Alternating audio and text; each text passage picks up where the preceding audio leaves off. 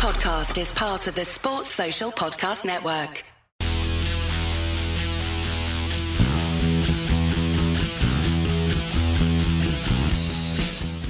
Welcome, welcome to the Blood and Mud podcast, the podcast that, oh, fuck that, Josh. It's World Cup week. It's World Cup week.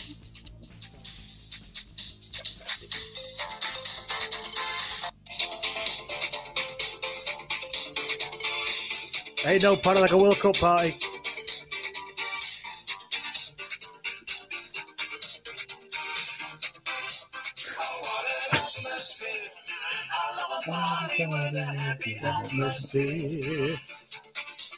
Oh, let me take you there, and you and I'll be dancing in the Crown Fair or something. Honestly, you know- it doesn't get old, that thing. It doesn't get unleashed unless it's a really big event. It must be said. We have to keep the powder dry on Russ Abbott on this podcast. We do. So not be I've, I've just. I've just noticed we have we do have it queued up in our built-in video.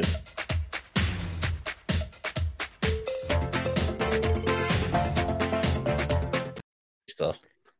Yeah, I think we did this last time, and then we couldn't hear us. We were shouting in the background and like trying to make, Yeah, yeah, you know, trying to MC it. Do you know what I mean? Like, a, Yeah, Yeah, yeah. like, like I, as we would. But he said, "Hello, everybody, and welcome to the Blood and Mud Hiya. podcast." It is World Cup. It is finally World Cup week. I've just been on the. Obviously, we did a lot of research. Just gone onto the website, and the countdown is into four days and however many hours. It's too much to. Incroyable, as the French would say. As you know, as Betty Boo said, it's too much for me to handle. Already caused a scandal, etc. So you know. Quite, indeed. Honestly, So now we've got man, that out of the way. But yeah, see the long time coming, doesn't it? Now it's here. I'm really, really just. I just need it to start now, because I can't handle any more build-up shit. It's it's too much. Anyway, I would, and, and what an opening, by the way. yeah, uh, probably the best opening match that the World Cup has ever had. I would say. Yeah, I went to see Springsteen once, and he opened with "The Promised Land." Feels a bit like that. Roof off, boof. You know, too much, high emotion, too early. Probably have to go home an hour from the end. But yeah, it's um, yeah. So yeah, Yeah, more on that later. This is our official, you know, ha, official. This is our World Cup preview thing. So we're going to talk about it in a bit more detail. I mean, loads of people are doing this already. You know, we might not even say anything new, but ah well, we'll say it whichever way. Probably we're not, going to be honest. But you know, such is such is the risk you take with us. We might just repeat ourselves. We've done it before. I'll do it again. I'll do it again. You will. So more on this all later in that form, that the other part of the show. How are you doing, Josh? Hot, isn't it? Fucking, fucking hot, mate, is what I am. It's too hot. Yeah, I, it's sort of come out of nowhere, isn't it? Like, Yeah, I was saying before we came on, I'm not emotionally prepared for this level of heat. I'm not No, emotionally prepared to be watering my garden again. I'll tell you that. it's September the fourth, and it is twenty-eight degrees. Like, Friend of the pod, Patricia Vieira, is off in, and, and Squidge as well, are both off in France, aren't they? Where it's like 32 indeed. bastard degrees, apparently. It is. Which again, this isn't like Rugby World Cups in the Northern Hemisphere are supposed to be the cold and rainy ones, not the sort of baking, beating, hard ground ones. I can't help but feel like we're just handing the advantage over to the fancy fellas from down south. But oh well. We shall Climate see, change. won't we? But uh, and What also, you, you know, it go. I mean, let's be honest. This World Cup, because it's a Rugby World Cup, finishes sometime in March. So we're going to go through Yeah, like four seasons in one in one No, we'll tournament. So Go through a French winter before this happens. yeah, but the final is the twenty eighth of October. Let that sink in. That's nearly Halloween. yes. I mean, don't get me wrong. I know that Wales's involvement in the tournament will have ended long before that, but you know, and be even more scary than any Halloween thing you've ever seen. But yeah. True. So yeah, so long old tournament. Um, I won't be here next week, as I've already mentioned, because I'm in Majorca. Well, I'm in Mallorca, so I'm, I'm not podding from there. So you'll have to make. yeah, You'll be here, I think. You'll be equally, equally, if not more hot than ever. Uh, but just, but emotionally prepared and Yeah, correctly exactly. attired. you were ready. You were ready yourself for it. No, indeed. I, I worked in a vest all day. I didn't have any calls this after, after this morning, and I just went and put a vest on. I was in Stoke today. It was even hot there. So, you know. Wow. But the um I went to the Tour of Britain cycling on Sunday. Those of you watching on, on the on the live stream will see that the, my forehead basically looks like a well boiled lobster claw. Because I didn't have any. I was I was exposed. Sun a little, shall we say? Yeah, but by Friday when I'm on the plane to Mallorca, that'll have got a nice shade of brown, I reckon, and I'll get. Well, exactly. Yeah, you'll just you know it'll it'll fade into brown, and then you can top it up over the the following I mean, like, week. Go slap the Hawaiian Tropic factor thirty on it. I'll be right. Not making a mistake I made last time when I tried that P20. If you remember that story when Absolutely I went to Fuerteventura. No. Fell asleep, woke up properly, properly, like, you know, like tepid water touches your skin and it feels like it's somebody's branding you. It was one of them. I won't be doing that again. Yeah. Sun is not to be fucked with. It is not, especially in this day and age. Preach. So yeah, Tour of Britain in Manchester. My friend works. I got hospitality because my friend uh, mm. works for a company that organises it. So we got me and Paddy in, and I got nice. you know a bit of free food, bit of free drink. Not that it makes it, but the only free drink they had was Coke Zero. I know I shouldn't moan about free uh, stuff, but you think a, a high level event like that would have something better, wouldn't you? It's disappointing. See, it is honestly. It's it's it's this is the real fucking epidemic, pandemic we need yeah. to worry about. The Coke Zero real... pandemic. Yeah. Tell you what, right? I got my Sainsbury's order this morning. Yes. Delivery as per. And instead of providing me with two bottles of Pepsi Max, no, it's not. It's not even that. I would have lived with Coke Zero, right? Right. They sent me two bottles of Pepsi Max, caffeine free. It could have been worse. It could have been Pepsi Max Cherry. I made that mistake. In oh, I mean, that would have just gone straight. That would have been a return. I wouldn't even have taken the cans in the vending machine are sometimes turned around, so just the writing oh, on the oh, back. Evil. And you've got to look really closely at the little cherry thing at the top, like half a quarter of a cherry is all you can see. And they, it's like they're trying to trick you. They're doing the same. One. We discussed this. They're doing the same with Coca Cola. They're making all Coke bottles of Coke Red, mm. just to try and trick you into buying Coke Zero. It's just so not. Thought, and I, I, thought, well, I've bought it now, so I might as well give it a go. Fucking mm-hmm. hell, it's awful. It's real bad. Do you know those uh, Coke, like those those fancy Coke machines they have in places like Five Guys and stuff? The one that well, the digital screen one. Yeah, yeah, yeah. The ones where everything sort of tastes the same and none of it's good. Um, they make you press loads of buttons for it all to come out the same pump anyway. And it's like ultimately, I just want Coke. I don't want Coke with lime, Coke with cherry, Coke with strawberry. Coke. Yeah, who's choosing this? I mean, everything's data driven these days. Surely they must know about one person in five million picks yeah. something with lime. Yeah. What? What? Who is who is the Coke Freestyle machine for, and what is their damage? What is their injury mentally and emotionally? Just give us, you know, what was there was nothing wrong with the old fashioned, you know, fountain that just dispute. You know, you had five options. Yeah, Coke, four, Diet, five out. Coke, Diet Coke, Fanta, Pepsi, Dr Pepper. The paralysis of choice that is this modern world. Like when you go into a pub and there's three hundred beers to choose from, all that they, they all taste like two pences. You know, it's just come on. I, I, in the old days, you had the one that wasn't strong, Foster's, Heineken, Carling. Uh, some sort. Or you of... had the one that was strong, which was usually yeah. either Stella or Kronenbourg. And if you don't like it, you can fuck off. And you had a terrible bitter like Worthington or Boddington's. Yeah, but yeah, te- Tetley smooth. Yeah, like, yeah, yeah, Pints of liquid shit, landlord, please. Yes, that is it. I was in a pub the other day that had one of those uh, Coke freestyle machines, and it was just like a pub. It was but it wasn't even like a Coke. It wasn't even like one of the big ones like you get in a cinema or whatever. It was like a tiny one that gave you almost no, that still made you get the drink yourself, but it just gave you an incredibly limited option, like thing of options. Like um, Pizza Hut has them, Pe- yes. Pepsi version, and so does uh, Subway. Yes, yes, they do. Yeah, yeah. This was in a, a Brewers Fayre, which look, wow. you have to make you have to make oh, decisions as a parent about where you eat sometimes, and sometimes Wetherspoons gets a slagging, right? Yeah, doesn't it? For many reasons. But when they converted the Woolworths in Holywell into a Spoons, when my kids are hmm. both under ten years old, delighted. Going on a I- Wednesday. Feed the whole Some- lot of us for 22 quid. Home again. Sometimes you've got to make a decision based on what establishment has a wacky warehouse versus Exactly. Especially what when they're as establishment. small as your lad, yeah. Indeed, yeah, as opposed to what is going to give you a good meal because they didn't give me. You know, I'm just going to say it. Brewers Fayre in Aberdeen, uh, absolutely appalling food. Well, you know what you're getting though, don't you? There's no Yeah, ex- exactly. I, I knew- I knew that going in. expectations going in. Give Yeah. me some frozen chips and a fucking passable burger Yeah. and a pint because I'm probably- still drinking then for seven pound fifty. Fine. Yeah. I'll have no complaints about it on any level. Like I, I'm yes, Katie, I know the inside of your fucking kids spaghetti bolognese is actually still frozen, but we've only paid two pound fifty for it. Stop moaning and eat it. honestly, like I, I'm not. You go in there going, look, I know this is going to taste demonstrably worse than McDonald's, like by a, by quite a distance as well.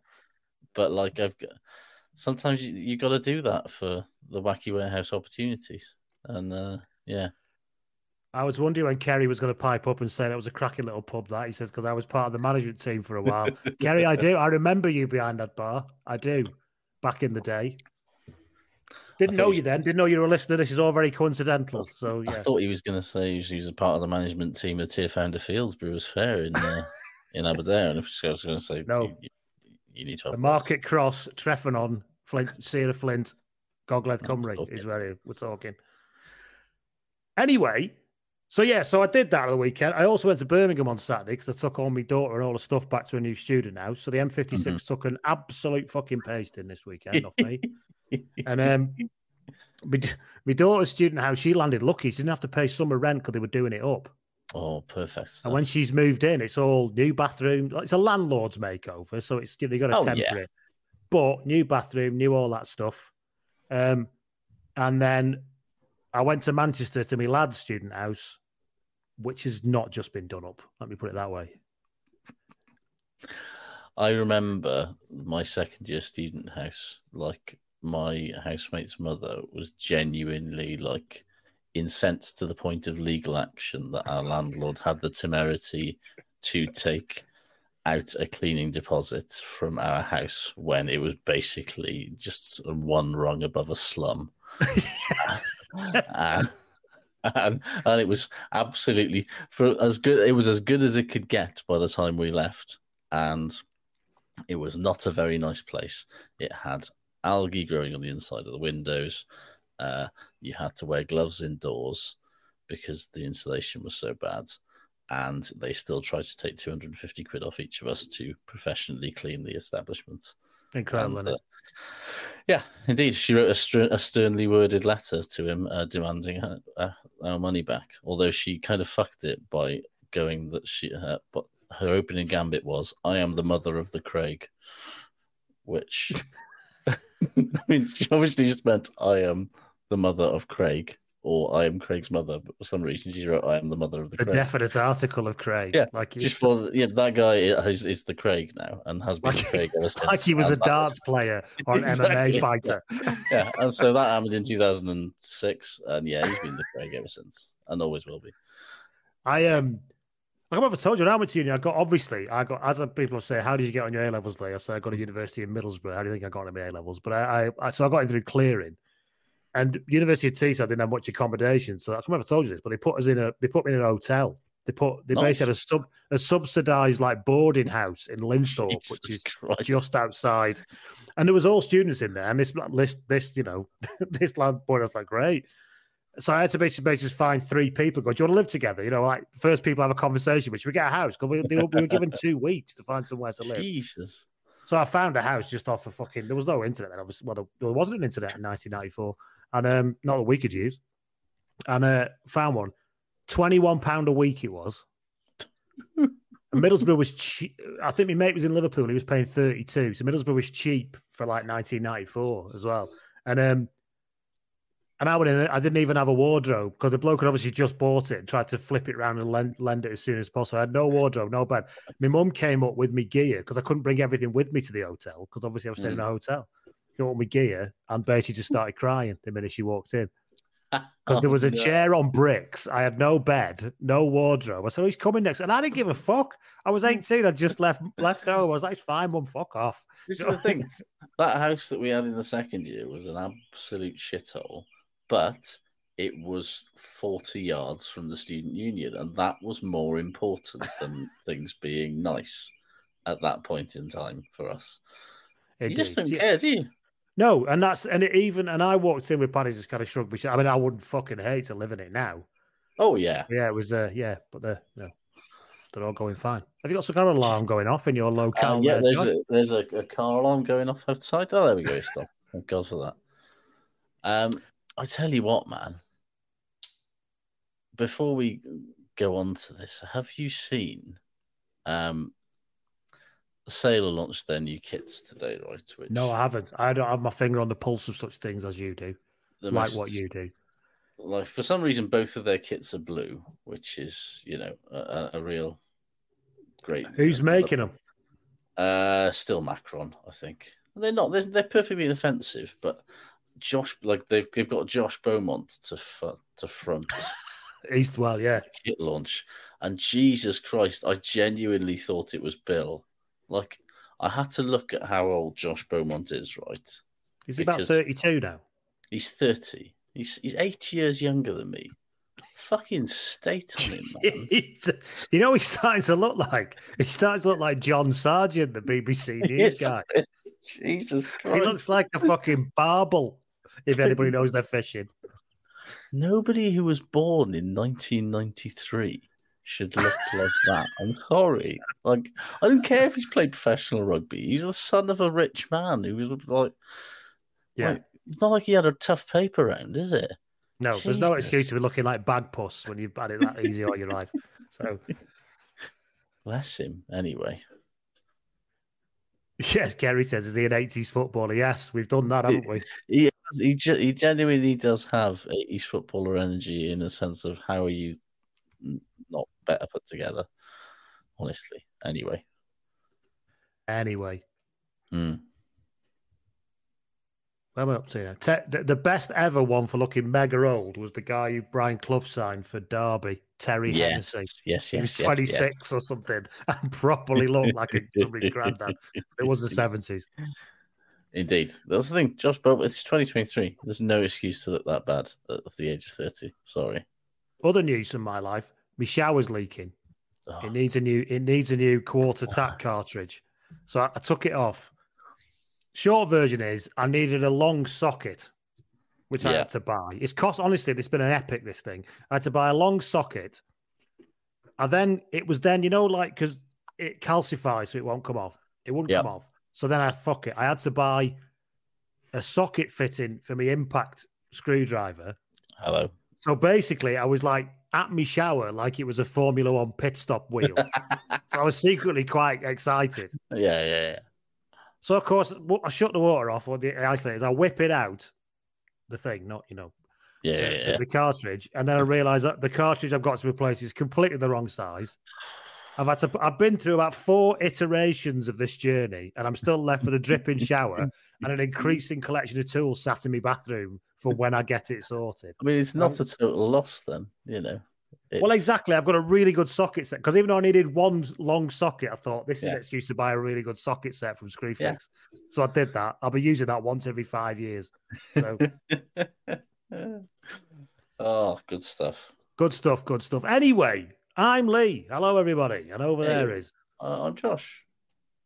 So, it, so you, you've been in Aberdeen, then, have you, Josh, this weekend? I'm guessing. Hence your talk. Uh, it was, was that last week? last. Yeah, last week. I was this weekend. We were at a wedding. Uh, Oh. cousin's wedding. Oh yes, I saw. I saw Noah's adorable uh, gear. He turned out, yeah, he looked very good. He dressed for the occasion. I, I wish I had put like he was sensibly wearing a little waistcoat and a little nice linen short sleeved shirt and some nice shorts and a little bow tie. And it was fucking adorable, frankly. Um, I really wish I could have gone fin, full Finn Russell on the the seats because I was fucking boiling. And this was Saturday. It was only like 23, 24. But compared to what it has been, it was still far too much. Yeah. Imagine if that if that had been on Sunday, I would genuinely not be here today.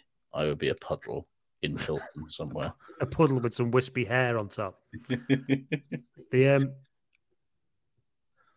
yeah. So, well, was that family, friend, something else? Uh, uh, Rachel's cousin, so kind Very of uh, nice. uh, possibly the you know the, the least level of investment that I can have in in a Sat near the back. Don't have to worry about it too much. Exactly, and I was kind of like, well, you know, it's not, you know, I can, I've got a, child now. They're like the best excuse ever. So it's like six o'clock came, and I was just like, don't fancy the disco. So Honestly, let's go on. Go. I'll talk. Well, I'll come back to this in a minute about time slowing down at a wedding. Mm.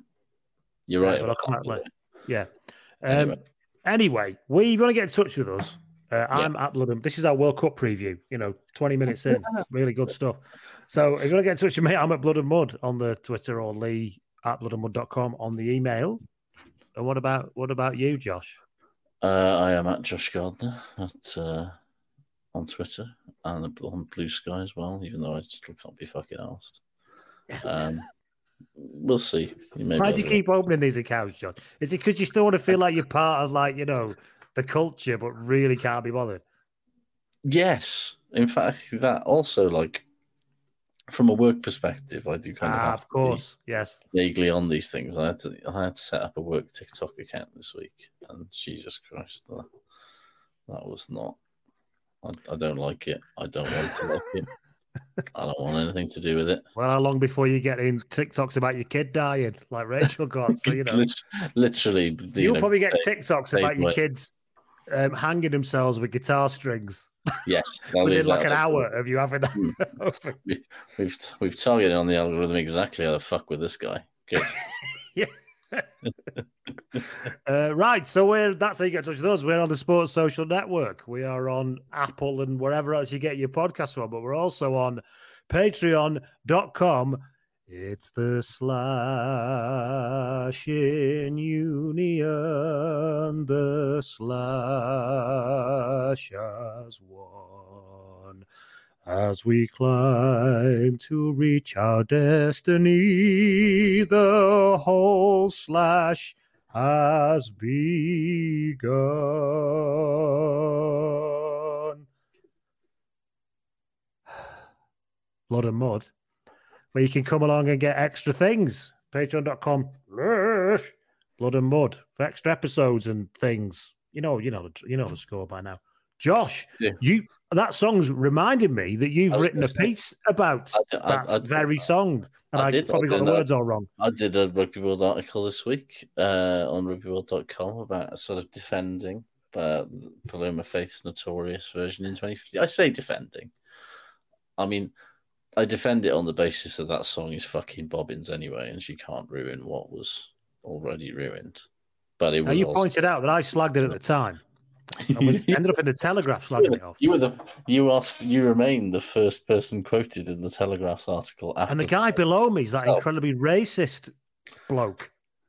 He was slagging it off. The bald fellow, it's like it was a UKIP candidate or something. He's like really a terrible man. Oh, And David com- Vance. Yes. Yes, he's Yes. the next Oh, guy he's- down, yes, slagging he it is, up. That's the company I'm keeping. it.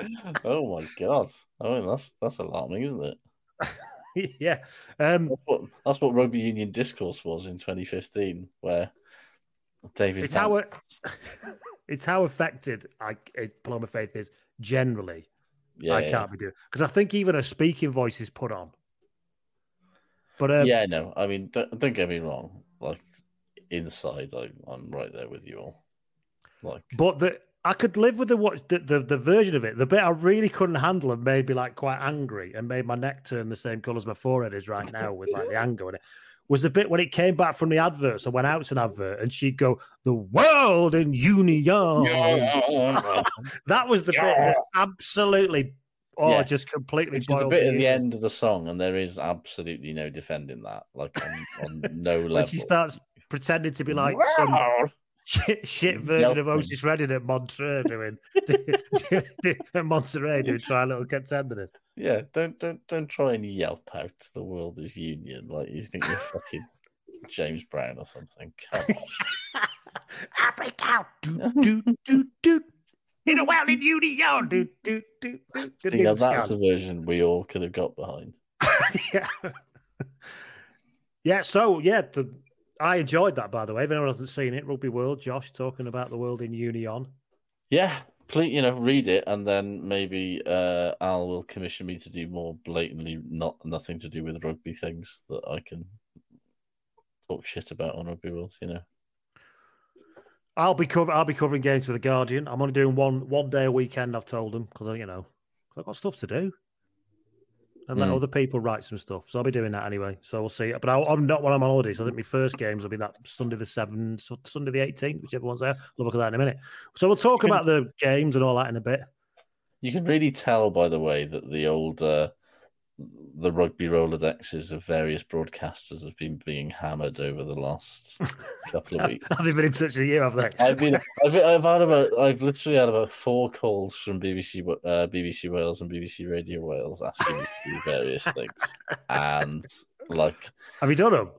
No, can be Because we used to jump at that. Then we go, oh yeah, yeah, I do. I do. Even Yeah, if yeah, it's yeah. convenient, I'll do it now. I'm like, oh, can't be fucking out. No, yeah, there was a guy. There was a guy who was like, "Oh yeah, so we want you to come in the studio uh, uh, on, and it'll be from seven till 9. And I was just like, "Absolutely not! There is no way I'm going to Cardiff before seven in the morning just to be on BBC Radio Wales. Sorry, that is that is not something that is happening." Pre the 2015 World Cup, I was asked to go on Dotun Adebayo's overnight show on Five Live. Oh yeah, And they had an entire, it was dedicated to doing the Rugby World Cup. And it was from like fucking 11 at night till four in the morning. And they had somebody from every, a fan from every team was there, and me as the quote unquote expert. I thought, how many fucking people have you asked before you've, you've got somebody like me to agree to do it overnight?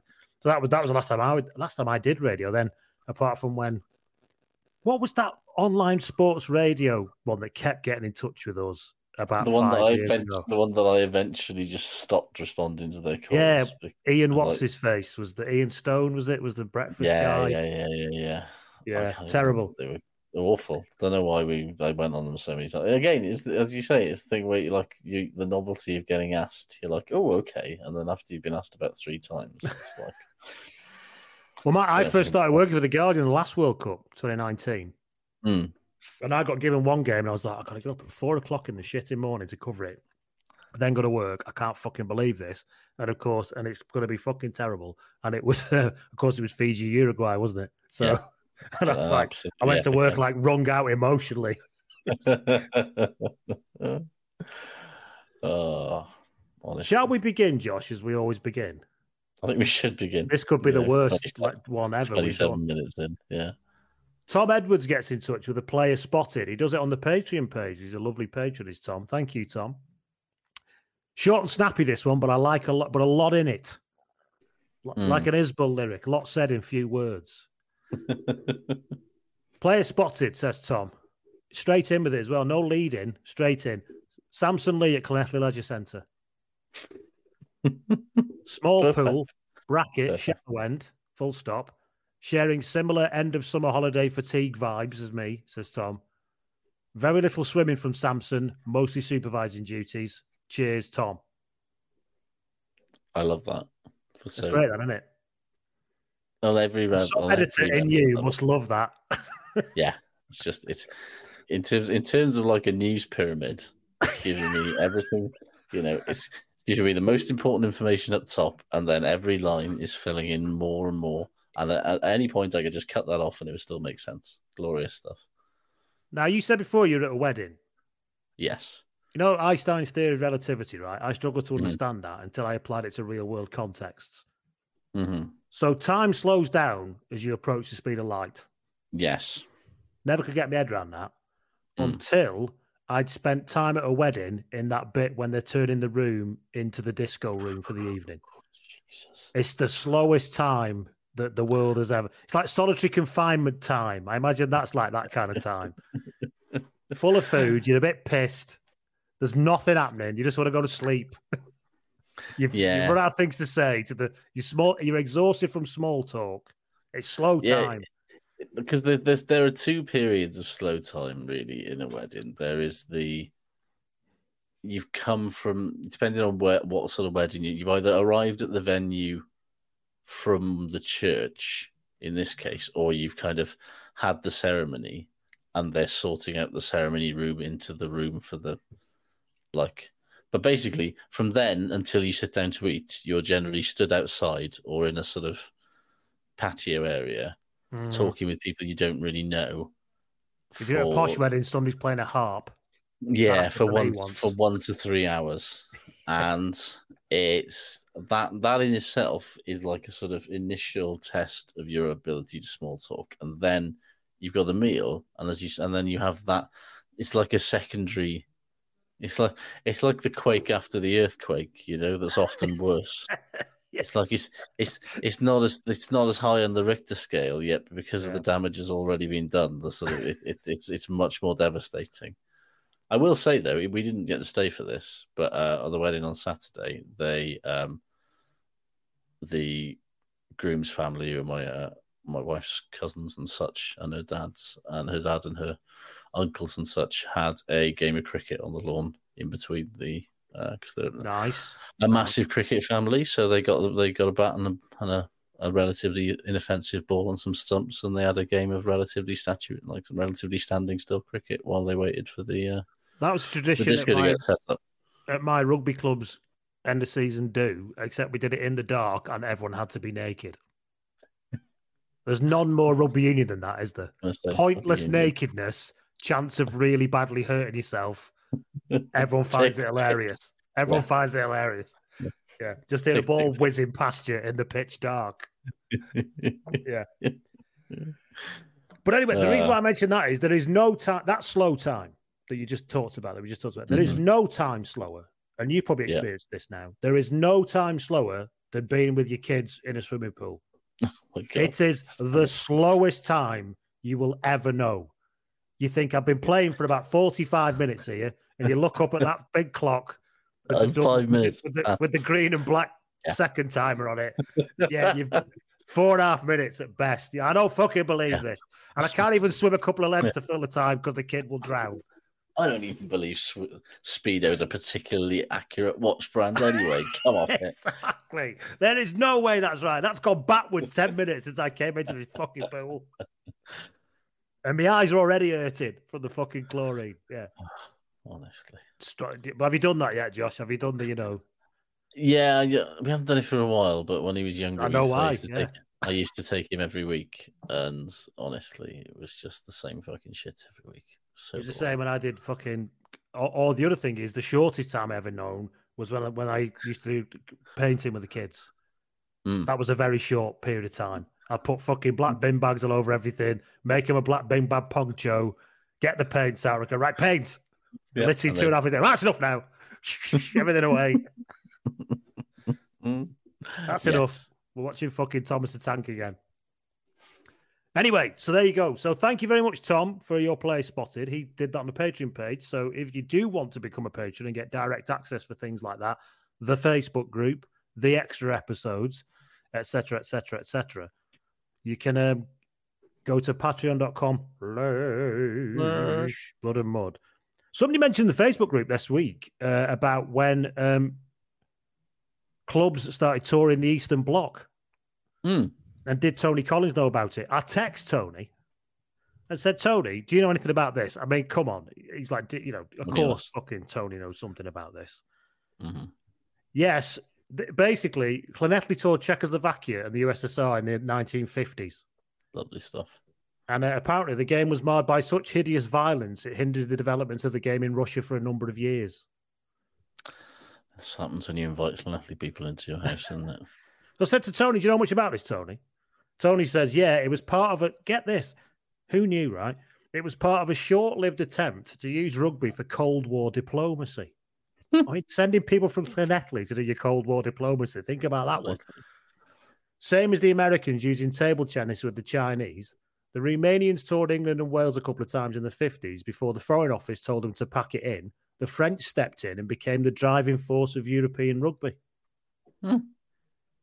I, I feel an episode coming on. That's that, that Uh, paragraph is not honestly, enough. Absolutely, yeah. I need to know more. Somebody says, "Was that naked cricket time at Cardiff Harlequins?" I heard it. Yes, it was. Yes, it was. Facebook user. Yes. They've got their centenary dinner at the end of September. I am not going. I can't make it that weekend, but I imagine there may be. Well, yeah, I don't even want to think about it. But um, So, shall we do some news, Josh? Yes. Fuck me. Luckily, short news this week.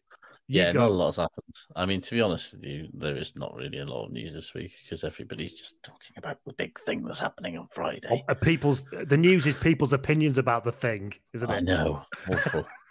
um, probably the biggest story of the day uh, today, at least anyway, uh, is that France have entered the finding out portion of the fucking around by calling up a convicted racist to your World Cup Oh, I squad. don't know why I'm laughing. Yeah.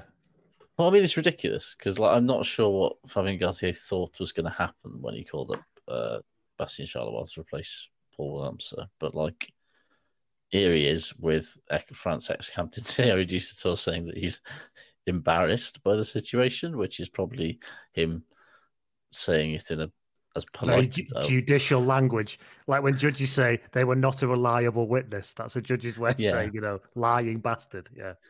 if you've read uh, the sort of trans, so the, the kind of detailed explanation of what happened between uh, Chalureau and the guy he, the people, several that he uh, admits to beating the shit out of. By the way, he just uh, claims that he didn't use the word uh, that it's a, a French slang term, pejorative term for. People of North African and Arab descent. And uh, yeah, he, and, and he like if you see the guys like there's pictures of the guy's face who used to you know be a professional rugby player himself by the way the guy who he like basically shithouse cold cocked and knocked his teeth out um from behind. But like he admits to doing all that. He just says that he didn't use a racial slur. What like i don't want like But he has been found guilty of using thing- a he- racial this thing, he's been found guilty of doing this in a court of law by a jury of his peers. He's just appealing that, however superfluously or seriously we don't know. And because of that, like, I, I've got sympathy for coaches sort of having a kind of like, well, innocent until proven guilty attitude to these things because you don't, you never know. But like, innocent until you've been found guilty and then completed your possibly entirely a frivolous appeal. I don't know, man. I don't think that falls into the well, just carry on as normal then.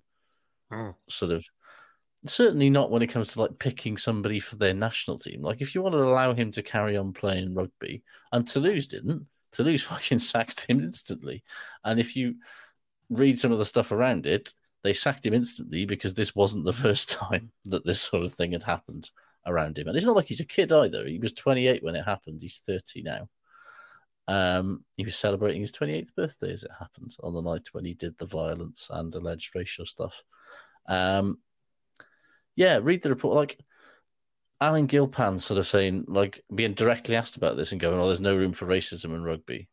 Well, demonstrably, there's room for a racist in rugby because he's sitting in the fucking French camp right now. You've taken a positive decision to make a choice to bring a racist. Yeah. Who must bring some level of racism with them into rugby.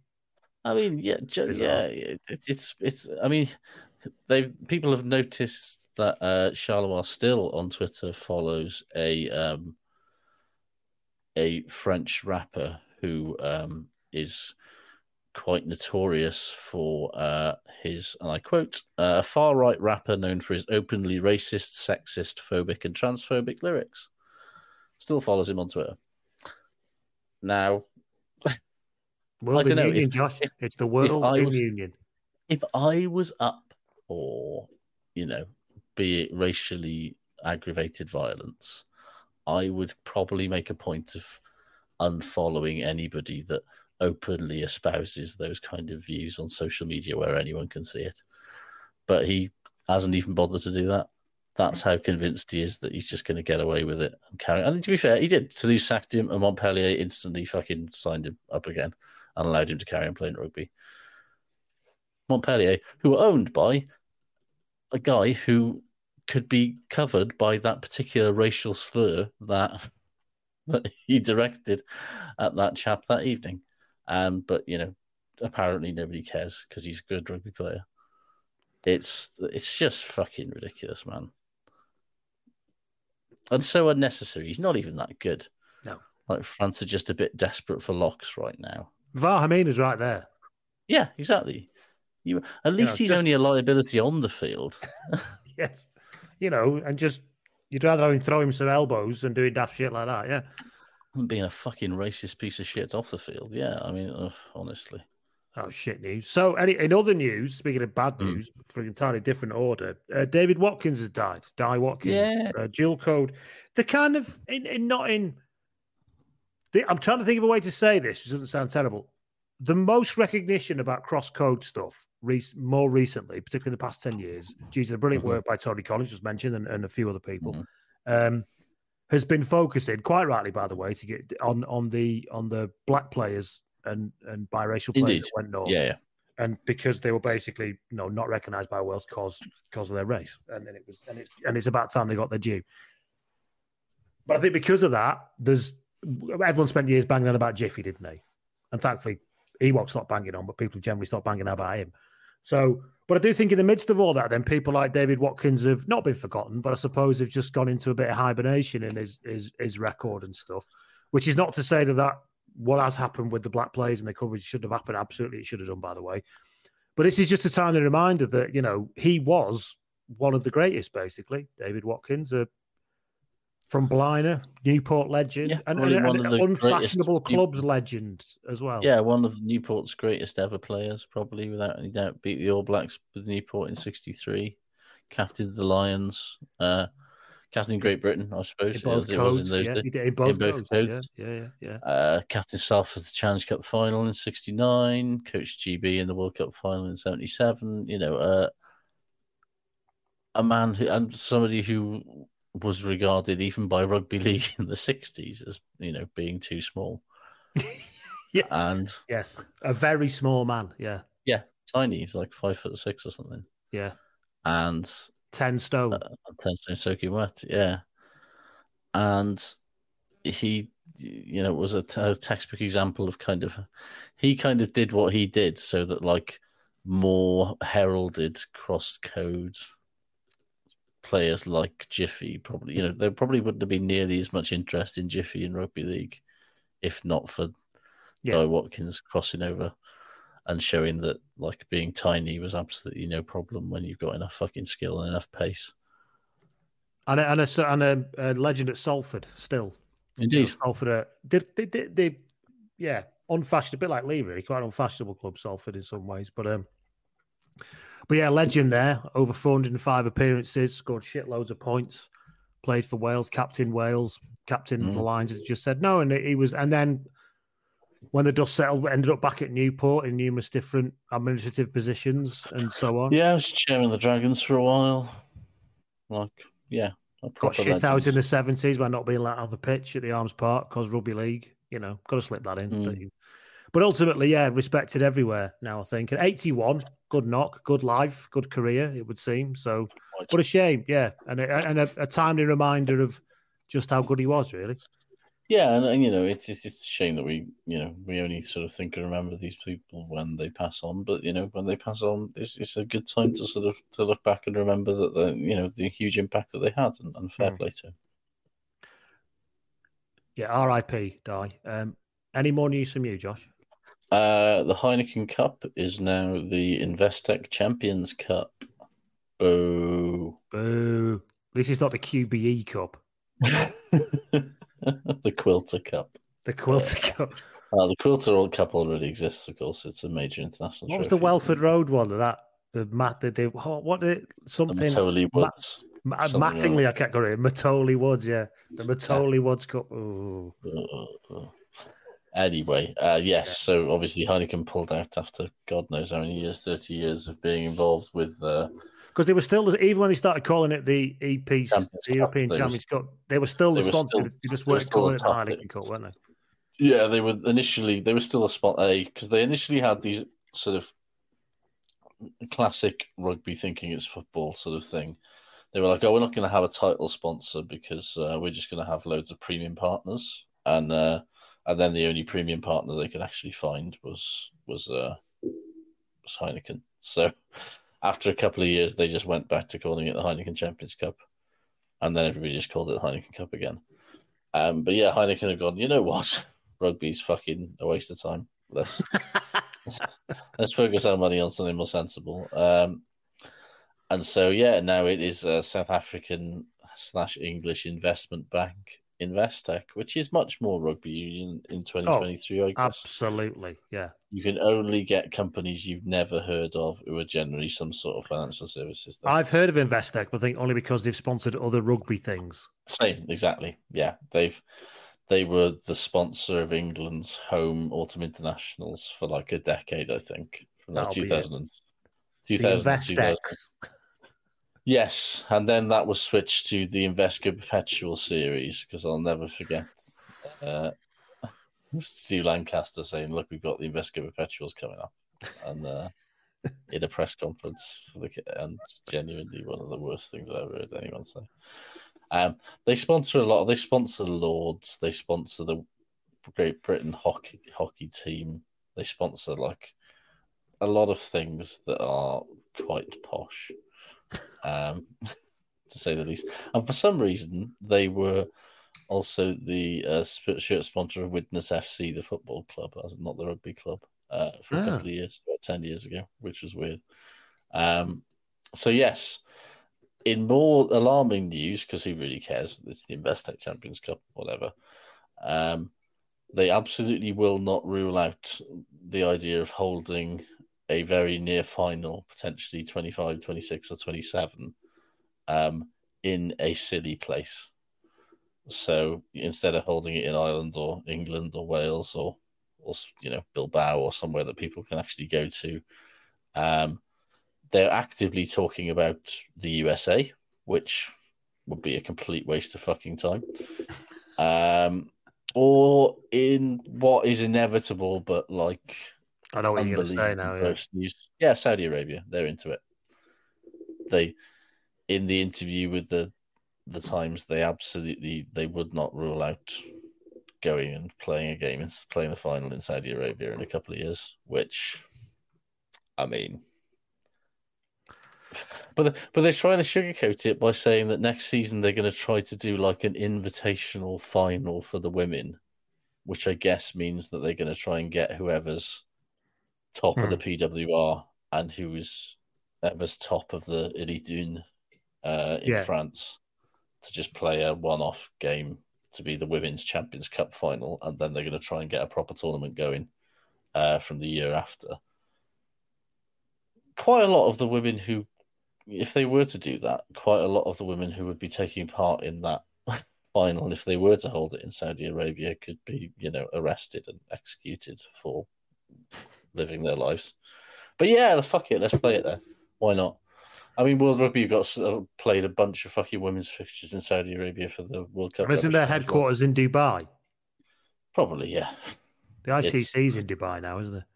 Yeah, I think I think World Rugby's still in Dublin, which obviously, I mean, oh, is it? I must be the ICC. I'm thinking of the. Yeah, that's. I mean, that's how Ireland are the number one team in the world, obviously. Um, obviously. Yeah. Any more news?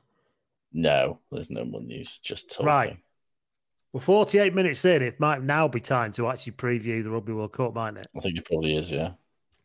Reluctantly. Uh, before we start, a massive shout out to lovely long-time listener and patron Amra Mukic, who yes. shared a bracket that she's made of, on her very own self with us because she's very helpful. struggling to find one, and she's emailed it to us in PDF form because yeah. she's lovely. So thanks, Amra. Thanks very much Preach. indeed for do- indeed. for everything.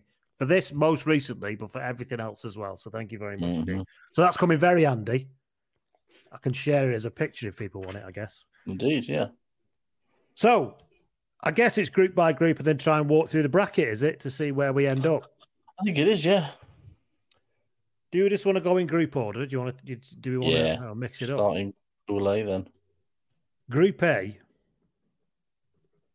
which, in case you need reminding, is Australia, is New Zealand, isn't Australia, yeah. New Zealand, France, Italy, Uruguay, and Namibia. Yep. So I don't mean to be rude and start not talking about lots of teams, mm. but surely, um, we're only talking about the top two and it could be decided on the first day. Yeah, I mean, for like Namibia, they've six straight World Cups now, and they've not won a game. You know, Uruguay haven't won ever haven't won a game since 1999. Italy look for all of their progress. They're not going to beat France or the All Blacks. I think they can give France a go. They know them well enough that they could probably make a game uncomfortable for them. Well, they did But six months ago, didn't they? exactly, I don't know if they can in the, the in a World Cup situation. I don't think I they can either. But yeah, No, and New Zealand. I mean, the best losing margin for Italy against New Zealand is 14 points, and that was back in. 2000. I think if they can get within that again, that would consider it. That would probably be a successful World Cup. You know, if they can. I mean, I know technically they drew with New Zealand last time, but that doesn't really count because it was hurricane affected.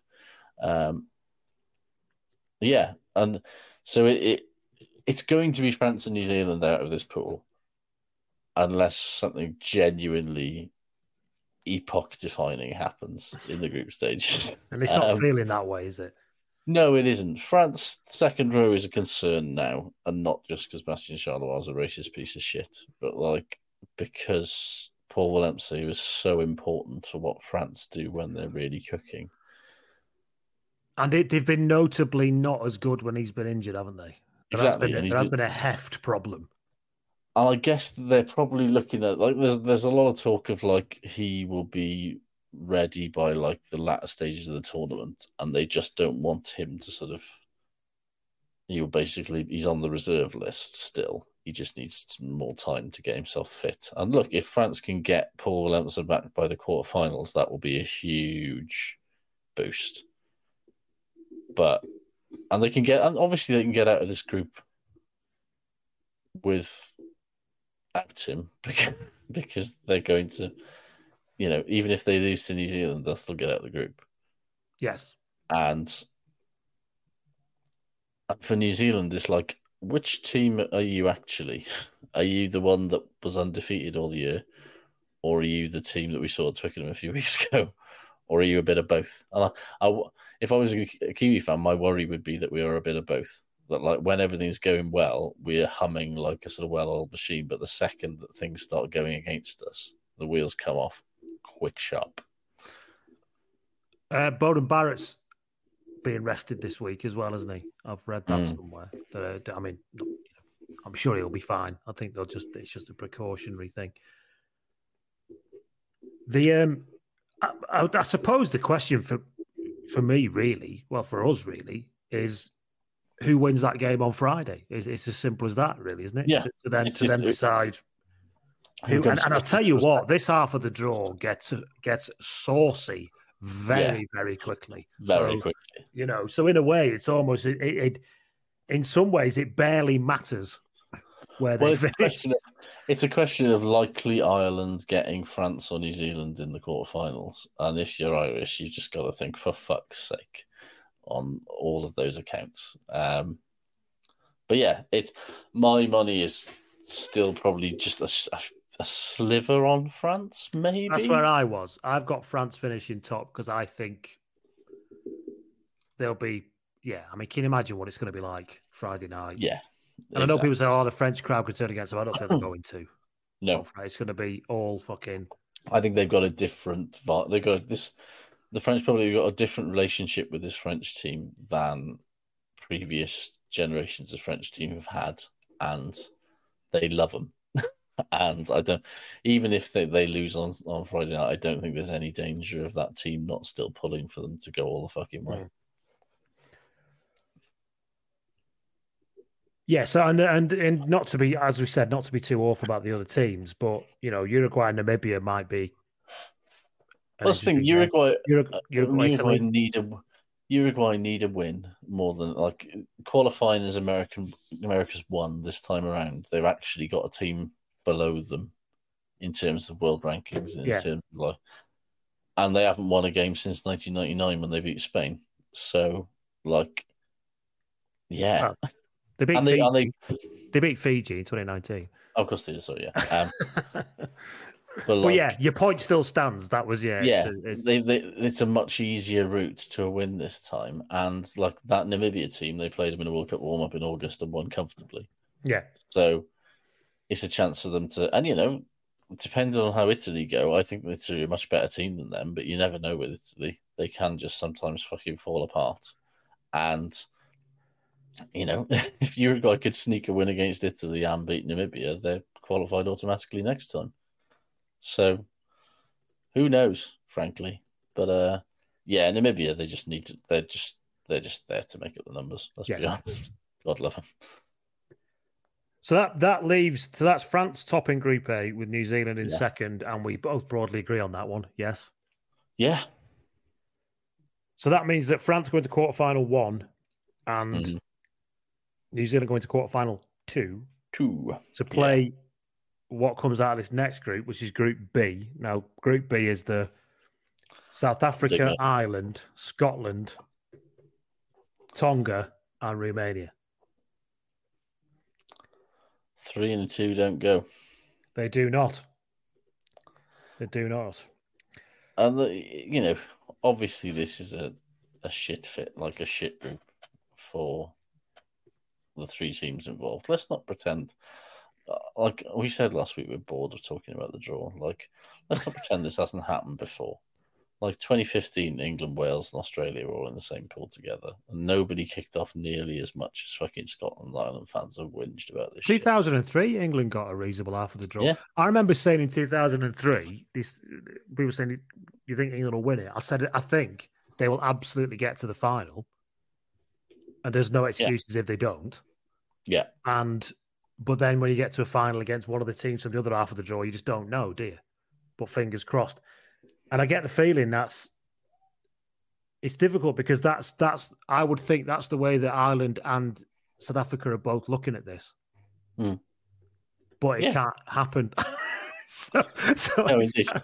it can't happen for both of them. So No, indeed. And, uh, you know, like, what was it? 2011, it was England, Argentina, Scotland all in the same pool. Like, every single World Cup, there is a pool where it's a bit shit. And just fucking roll with it, man. Like, one way or another, a good team is going to go home in the group stages because literally every World Cup, that's what happens. One Yeah. way or another, you know. And I feel for Scotland, it has to be said, because if I'm talking like they can't, it, it's not impossible that they could do something. Scotland. no, it's not. It, it isn't. It's it's possible that they could do something. I just don't think it's probable that they're going to do something against this island team and the way South Africa are hitting their straps, yeah. like hitting their straps? The way that they're hitting massive lump hammers into giant pieces of iron, if that's the thing. But yeah, Yeah, I, I- just I think for Scotland, it's sort of just like, is this the end of an era or is this the start of a new one, sort of thing? Because a lot of players in this group now are sort of at or near their peaks, and this it's unfortunate for them that they are peaking at a tournament where they even if they peak, they should they could easily go home with the group stages. But what I think is massively important is that if they do go home early, it has to be on the back of performances against Ireland and South Africa that show that, like, actually, we are probably capable of maybe winning the Six Nations and fulfilling some of our potential now. This isn't just brave Scotland again. This is hmm. actually no Scotland fought tooth and nail to the bitter fucking end. And I think they can do it, and I think they will do it. It's a case of how they respond I- to that first game and how how it goes in terms of everything and how they respond if it if they ultimately lose. yeah, because they're they're hanging around a bit, aren't they? Scotland. Yeah. they don't actually play their first game for another week. Oh no, Sunday. My Yeah. apologies. I'm getting myself mixed up. I'm getting mixed up as Yeah. much as the big games are this weekend. No, no, they play on Sunday, don't they?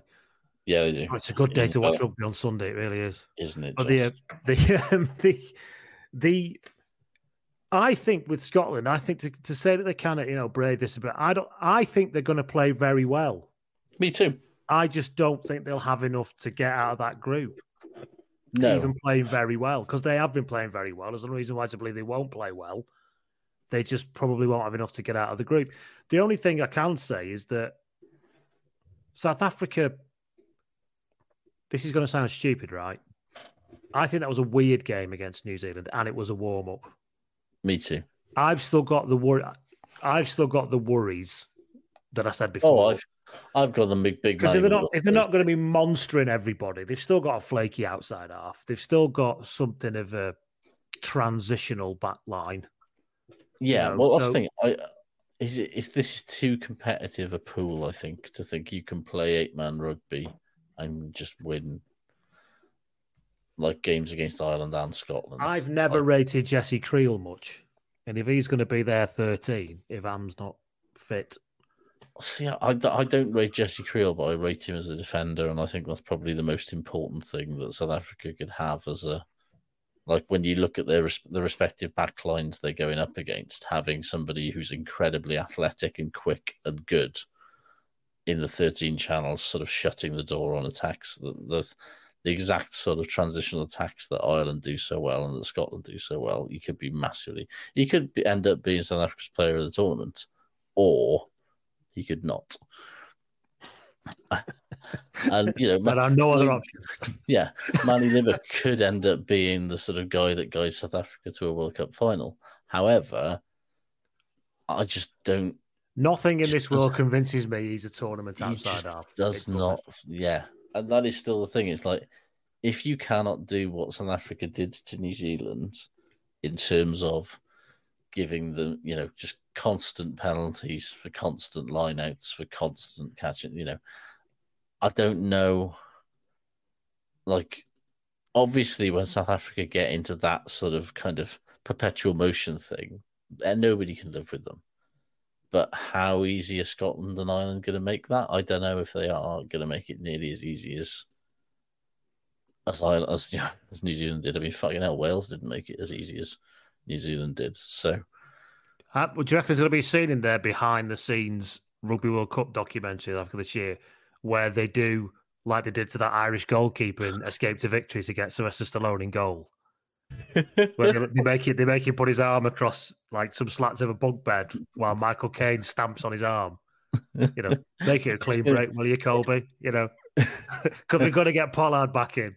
Make it a clean break. Well. I mean, you you look at that current squad and you just think like, you know, if I was Cobus, Cobus Reinach right now, I would be looking behind me whenever I walk down a flight of stairs. just on the off chance, you know. there isn't somebody who's on their hands and knees you to be pushed. Yeah. It's like it's like you're the fourth you're the fourth scrum half in the squad. Something here doesn't make sense. Yes. So um yeah, so we'll see what happens on that score. See, I've flip flopped around this all day. So I mean, I think, as I say, I think Scotland are going to play well. They're just not quite going to have enough. But I would not be completely surprised if they somehow squeak into second, Well, squeaks the wrong word, end up in second. all it takes is for one of these two sort of like teams who, if everything goes well, they're basically unplayable, and either of them could and, and will win the World Cup. It, equally, both of them, it will not take a lot for things to start going cr- incredibly wrong, incredibly quickly. You know, Ireland, how much fit is Johnny Sexton? how much of the ring rust that we saw in the last couple of weeks was just them trying not to get injured. And it's an old squad, that Ireland squad. There's a lot of fucking veteran campaigners, but there's a lot of long in the tooth players. So they, I'm reading um I'm reading Jonathan Wilson's book about Brian Clough at the minute, and there's a point to Mm. this, I promise. and he talks about Nottingham Forest won two European Cups in Mhm. 1980 and 81. And nobody expected them to do it, but they were a good team. And then in 81, it all fell off a cliff very quickly. Squad broke up. But Jonathan Wilson says in the book, and it's a really important, I never thought about it this way before. He says that victory people always assume it's the beginning of something. When Yeah. actually, more often than not, it isn't. It's actually the end of something. And I think the, you look at England 2003, that was very much the end of something and the beginning of something entirely more shit for a very long time. and you could probably draw a line with all these kind of ones. And I think, in a way, that's that sounds like I'm being, and that's a negative point I'm making. I'm not. It's actually a positive point because I think to pick up on your point, I think this Ireland team are absolutely primed to win this, and then it all to fall away because they're just too old. Now, what it falls away into, I'm not saying it's going to be a disaster. What I'm going to say No. is it will be the end of something. Yeah, and I think that's what's going from they've they've won everything as an as a national team in the past year and a half. Yeah, They've got experience in the squad of winning things domestically. Munster have won this year. Obviously, uh, Leinster have got a consistent thing of winning until they really until they play La Rochelle. Mm. Um, but you know what I'm saying? There- There's enough age, experience, ability, mixture of skill for them to actually be perfectly positioned to be just to be the right age to win it, but then not really do much else. Yeah, and that is, you know, that is All Blacks in 2015, you know? Like, Mm. Obviously they won in 2011 as well, but like that particular All Blacks team had spent the preceding four years basically rewriting the rule book in terms of, you know, how dominant a rugby team could be.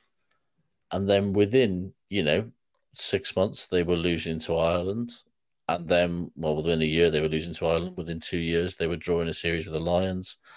And things have kind of progressively kind of become, uh, you know, sort a given value of Yes, like yes, it's, a, Worse it's and on a worse. relative measure. Yes, yeah.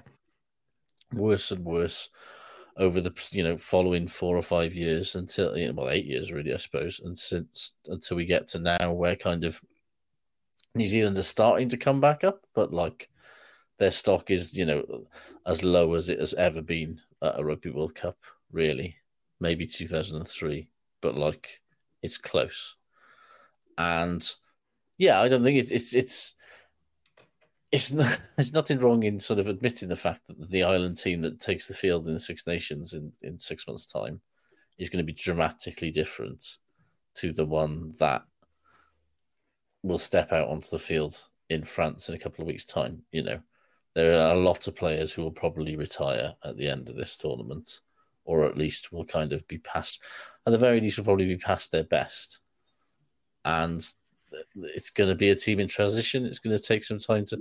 There's an awful lot of good young players in Ireland, but if they were that good, they probably would have ousted some of the state, you know, the veteran stages by now. So it will be a period of finding out who is actually good and who isn't. But like South Africa, weirdly don't feel. I feel like they've done a little bit of that. There's not. There's a lot of the 2019 team is still here, but there's also quite a lot of young lads there. Whereas, yeah, it, it's. But I do think that like South Africa, kind of, you know, in not having Handré Pollard and not having on there and not having sort of players like Faf de Klerk being in the very, you know, Faf is probably in Hmm. the tail end of his career now. I mean, yeah, because he could be infuriating in the best and worst ways in his absolute prime, couldn't he? You know, he's yeah, always well, yeah, he's, he's one of the best scrum halves in the world, if not the best scrum half in the world in his prime. but he could have a consistency problem Yeah, as well. He could, he, he could, he could technically frustrate Mm. if you're if you're wanting him to do certain things consistently, always in a way. where At his best, it didn't matter, but when you put him together with Libbok, and like you said, he's a few years older, it becomes a different proposition, doesn't it? yeah, and so it's like they both. So, so I see both those teams as having flaws Hmm. that could potentially open the door for Scotland to get through. Like, I don't think it'll happen because it would have to happen in more than one game. And I can't see either of these teams having more than one bad game, you know? And, but from a Scotland perspective, like, you know, they need to be, they're primed. there is no other sort of like third place or prospective third place team better primed to kind of upset what is likely to happen than Scotland. In the, Oh, indeed, yeah, that I agree with. you know, maybe we'll talk about Pool C in a minute, maybe then, but then I just think that's because everybody's a bit shit. Um, yeah, yeah, I mean, yeah. So we have to come Yeah. to a point at which we have to make a decision about who's finished Yeah. top of this group, don't we? Yeah, and I think it's Ireland personally. I think Ireland are a, team I trust, provided that everyone stays fit. Ireland are a team I trust more than I trust a Manie Libbok controlled South Africa. Even though I still think they'll have enough to get through, I think that Ireland with Sexton at 10 are a more complete team and a more sort of a more adaptable team to anything that will happen in front of them. Whereas South Africa kind of are really depending a lot on Manie Libbok being sensible at times. And I don't know if that's a good idea. Imagine if Scott, I mean, because it's going to, this could get interesting early in this pool. If Scotland do something against South Africa on Sunday, which is not out of the question, it blows the whole fucking thing. I mean, let's be honest. To be honest, the draw is a bit of a nightmare, right, in terms of yeah. balance, but it's not mm. a bit of a nightmare in terms of now the fucking tournament. Hashtag going. narrative. This, yeah, this yeah. half of the draw is fucking mega, by the way, in terms of the way it's going to go. But, yeah. So yeah, so I I tend to agree with you. I think so. That would mean that assuming, you know, let's say Scotland aren't going to do it, so that'll give a quarter final of France versus South Africa, and Ireland versus New Zealand by my my reckoning. Yeah, we haven't. So we'll talk about that in a minute. Yeah, we haven't yeah, said anything about Tonga or Romania, obviously. No, we haven't. Sorry. I mean, I'll be honest. I am not. Squidgy's your guy if you want to be up on Romania. I'm not. I'll be honest. Well, Romania have looked real bad in the warm ups, and Tonga. Uh, Tonga just need to show us that the Moana thing and the residency rules are having a positive impact, and that means beating Romania and making. I mean, Samoa like... showed that you could put the shit. Yeah, exactly. With a bit of with a bit of boom boom and a bit of skill to go with it, you know. And that's the thing they need to make. They also need to make life uncomfortable for the other the three big teams in this group for at least a significant portion of the games to show that it's it's worthwhile with them. But they should beat Romania. Romania have looked oh yeah real bispo. Um, they're probably they're the team that has looked the least suitable suited to going into a Rugby World Cup from what I've seen of them in the warm ups. They got absolutely fucking humped by Italy a few weeks ago and that. So yeah. So yes. That's that half of the draw. Ireland South we've avoided we've avoided talking about Group C for long enough now. Can I just say France, South Africa, Ireland, New Zealand as quarterfinals I don't fuck. As I said, just, it gets real, real saucy, real quick. That half of the draw. It's just like the the level of, you know, one of, well, two of France, South Africa, Ireland, and New Zealand are going home after the quarterfinals. Yep. And the the level of piss boil that the various like any of those fan bases will have if they are the team that goes out. Is good. It's just gonna the, the stench that it's going to leave across the entire tournament is really exciting. It'll just be a miasma of urine. Yep. A, really a urine steam all around the tournament from the fan base. A yellow, a yellow cloud just sort of hovering over France. Glorious. Or even better than that, imagine if Scotland somehow fucks South Africa out of that group or something. Well, this that, is the other thing.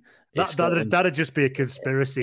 It'd be three weeks get... of conspiracy theories on Twitter, wouldn't they? If Scotland can somehow get one of Ireland or South Africa out in the group stages, I mean, come on. Come on. Best World Cup. One, I'd be mega pleased for them and my friends, our friends and yeah. our Scotland fans. But two, real, real funny. Real funny. Speaking of real funny, should we talk about Group C? Group C. Group C. So, lest we forget, this is Wales, Australia, Fiji, Georgia, and Portugal. Mm. I uh, okay. Do you want first get well? Wales play Fiji on Sunday, so this could become yes. a lot clearer very quickly, couldn't it? It could and it couldn't because I think there is the the question that Mark that hangs over Fiji, and I don't want to sort of seem like I'm being condescending or anything, but it's mm. like, how do Fiji cope with being favourites, both at the weekend and if they, you know, as expected, beat Wales at the weekend? The expectation that they will top the group at that point will be very high. People like, and Fiji are not a team that you know they're used to it in the sevens, obviously, the expectation of winning. But mm. like for a 15s perspective, like they are not a team that has had to string together like four wins on the bench to get, you know, there's never been that expectation with them. Whereas, you know, this time there's a perfectly reasonable expectation that they will win three out of four or maybe even four out of four of those games. And it's Based on talent, yeah, based on the the vibes I've been getting off Raiwalui when he's been interviewed, and based off what what we know of their prep, Mm. they're in the best per- possible position to do exactly that.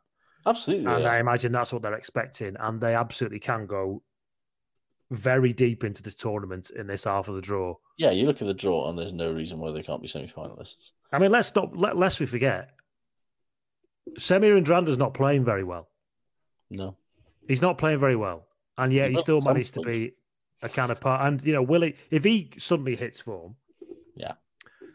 um, the specimen that he is, on top of everybody else, then that that that could be another thing that comes in from going up another level. In terms of this group, however, I would imagine they're probably just trying to, oh, you know, the horrible take it one game at a time. But I do think they will be just trying to go on one game. I think if they, I would imagine they're not thinking we've got to win five games on the bounce because in a way that's not many, but it's also scary. Do you know what I mean? So No, they're not. But it, you, when you look at when you think about what happened with Fiji last time, where they, you know, they probably should have beaten Australia. They gave Wales Mm. a fucking serious examination, and then they lost to Uruguay. And They And- really could not give a fuck in that Uruguay game. And I'm not taking No. anything away from Uruguay. No, no, they were full of it. But Fiji were not they were they were one eighth arsed. They weren't even half arsed when you watched them. and this, but this is the thing: is like, can you maintain that level of mental focus when you're not used to it traditionally? Like for four games, I don't know. I don't think that that's the thing. They don't even know. They've never. Like, and I think we this- should be clear, we're not talking about temperament here. This is No. not that trope. This is just simply You've not a team that normally doesn't have expectations. It could be any team. It could be Yeah. Italy suddenly be bolting out of it could nowhere. Or, Scotland. yeah, you know, yeah. Yes. and and, Yeah. and it is a big part of Scotland. You know, a big part of the reason why Scotland haven't won anything is that like as soon as expectations get put on, there's a little bit of a sort of oh, hang on, we're only really comfortable being the underdogs here, and it tends to sort of the wheels come off a little bit. You know, the classic Scottish hype train, G Love sketch it exists for a reason, and ha- the the Fiji hype train is a different. the, I mean, fuck me, the level of pressure that those lads must feel in terms of like carrying the expectations of an entire nation on your shoulder. they have done it though, haven't they, in the Olympics? I think they've you know? done it at the Olympics, but it's Fiji are always good at the Olympics. Fiji are used to being good at the Olympics. 15s is a very different.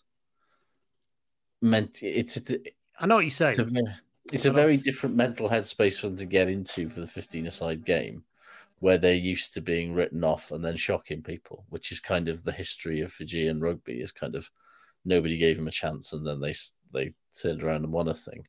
Well, everyone's given them a chance now. They're, you know, bookies' favourites to win the pool. What how how does that cope over not just the games against Wales and Australia, but the game against Georgia, which is going to be a, di- a very different kind of challenge for them, and even the game against Portugal, which could be probably genuinely, I think Fiji Portugal might be the best game of the tournament.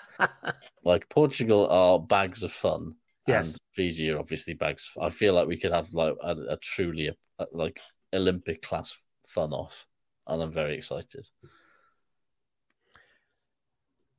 I mean, whisper it, but every team in this in the, in this group's got something. I know you you won't believe this of your own team, but I've got something to recommend them in terms of at least getting out of group. Not Well, Portugal, this is the thing. Like, you know. uh, you know, Wales has been doing a lot of talking about how together they are and how much everyone's writing them off. And like Gatland has historically excelled when he's able to get a proper sort of high level siege mentality going. With I would be surprised if they top this group. And in some ways, I'm I not would- saying that, I think it's going to happen, but I wouldn't be No. like, "Oh my god, I'm shocked." I will be. if it I be equally unshocked if Wales top the group as I would be if Wales come third or fourth and don't make the knockout stages at all. Like That is, that is- is the vibe, isn't it? Yeah. like I'm genuinely like this is this is by some distance the worst and probably least coherent team that Warren Gatland's ever taken to a World Cup, and that includes the 2015 fucking injury mess. Like they're obviously a worse team than Fiji right now. They're probably a worse team than Australia. But can Gatland build in the mentality to sort of just Gatland teams are always have traditionally always been hard to beat, and if he can make it so that every single team they play basically has an 80 minute nightmare, which is what which is what Wales were great at in 2019, and that's why Wales won those Six Nations in the Grand Slam in 2019, and why they you know came within a kick of the final. One, yeah, one kick away, yeah. yeah. They were they were an absolutely horrible team to play against. I don't think I don't think he can replicate that in a couple of months, but like, yeah, given that the, the level of competition is significantly lower this time in the pool stages, like if he can just make it so that Fiji, Australia, Portugal, and Georgia have genuinely horrible times for every single minute of that game, one way or another, then then they, yeah, they can win the group. They could they could go they could top it. They could certainly get out of it. I think. Oh yeah, I, game... I, imagine. I imagine watching Wales this tournament is going to be like you know going to a a very challenging modern prom. Well, you remember that first game against England and the second game against England. Like, obviously, England played a part in that, but a big part of that was just Wales want to bring you down to their level, and that level is you having a horrible time and not being able to do anything that you want to do because it's just awful. I'm not. I'm unconvinced as to whether Wales can actually do that over 80 minutes against a decent team. Um, but it, you never know. Equally, they could lose against Fiji, and the heads could fucking go, and we could be in for an all-time qualifying for fucking 2027 level mess. Um, yeah, because you got to get third, haven't you, to actually get? Yeah, exactly. Yeah. And and if if Wales's heads go after the Fiji game, it's and the confidence. One thing I will say is that they don't like they don't seem to have been particularly affected by getting humped by South Africa. Like it doesn't seem to have like nobody seemed that bothered after the game. You know, it wasn't like shell shocked in the way that the All Blacks looked genuinely shell shocked when they walked off the field. Well, Wales can genuinely say this team's a fucking joke, mate. Even yeah. our squad isn't great anyway, but this team we've put out is like the yeah. joke of the joke of the squad we've got. Do you know what I mean? Yeah. It's like, and uh, so I, I think even if they lose to Fiji, if they can keep that sort of mentality going, well, fucking Australia, Georgia you know, they can lose to Fiji and still get out the pool. And they might get England in the quarter. You know, they might get England in the quarterfinal as a result. And God, they'd love that. But um, I don't know. It's it's it's an interesting one for Wales because it's it's just really hard to know whether how bad Australia are at this point. I have been wrestling with this for a while now. Yeah because they were quite comprehensively done by France last week and have been quite comprehensively done by most people all summer, apart from that mm-hmm. weird New that Zealand weird All Blacks game. Yeah. Well, um, to, be fair, to be fair, they were playing a, a, second string, but it does still make you go, eh. And I th- reflected on that France game the other week.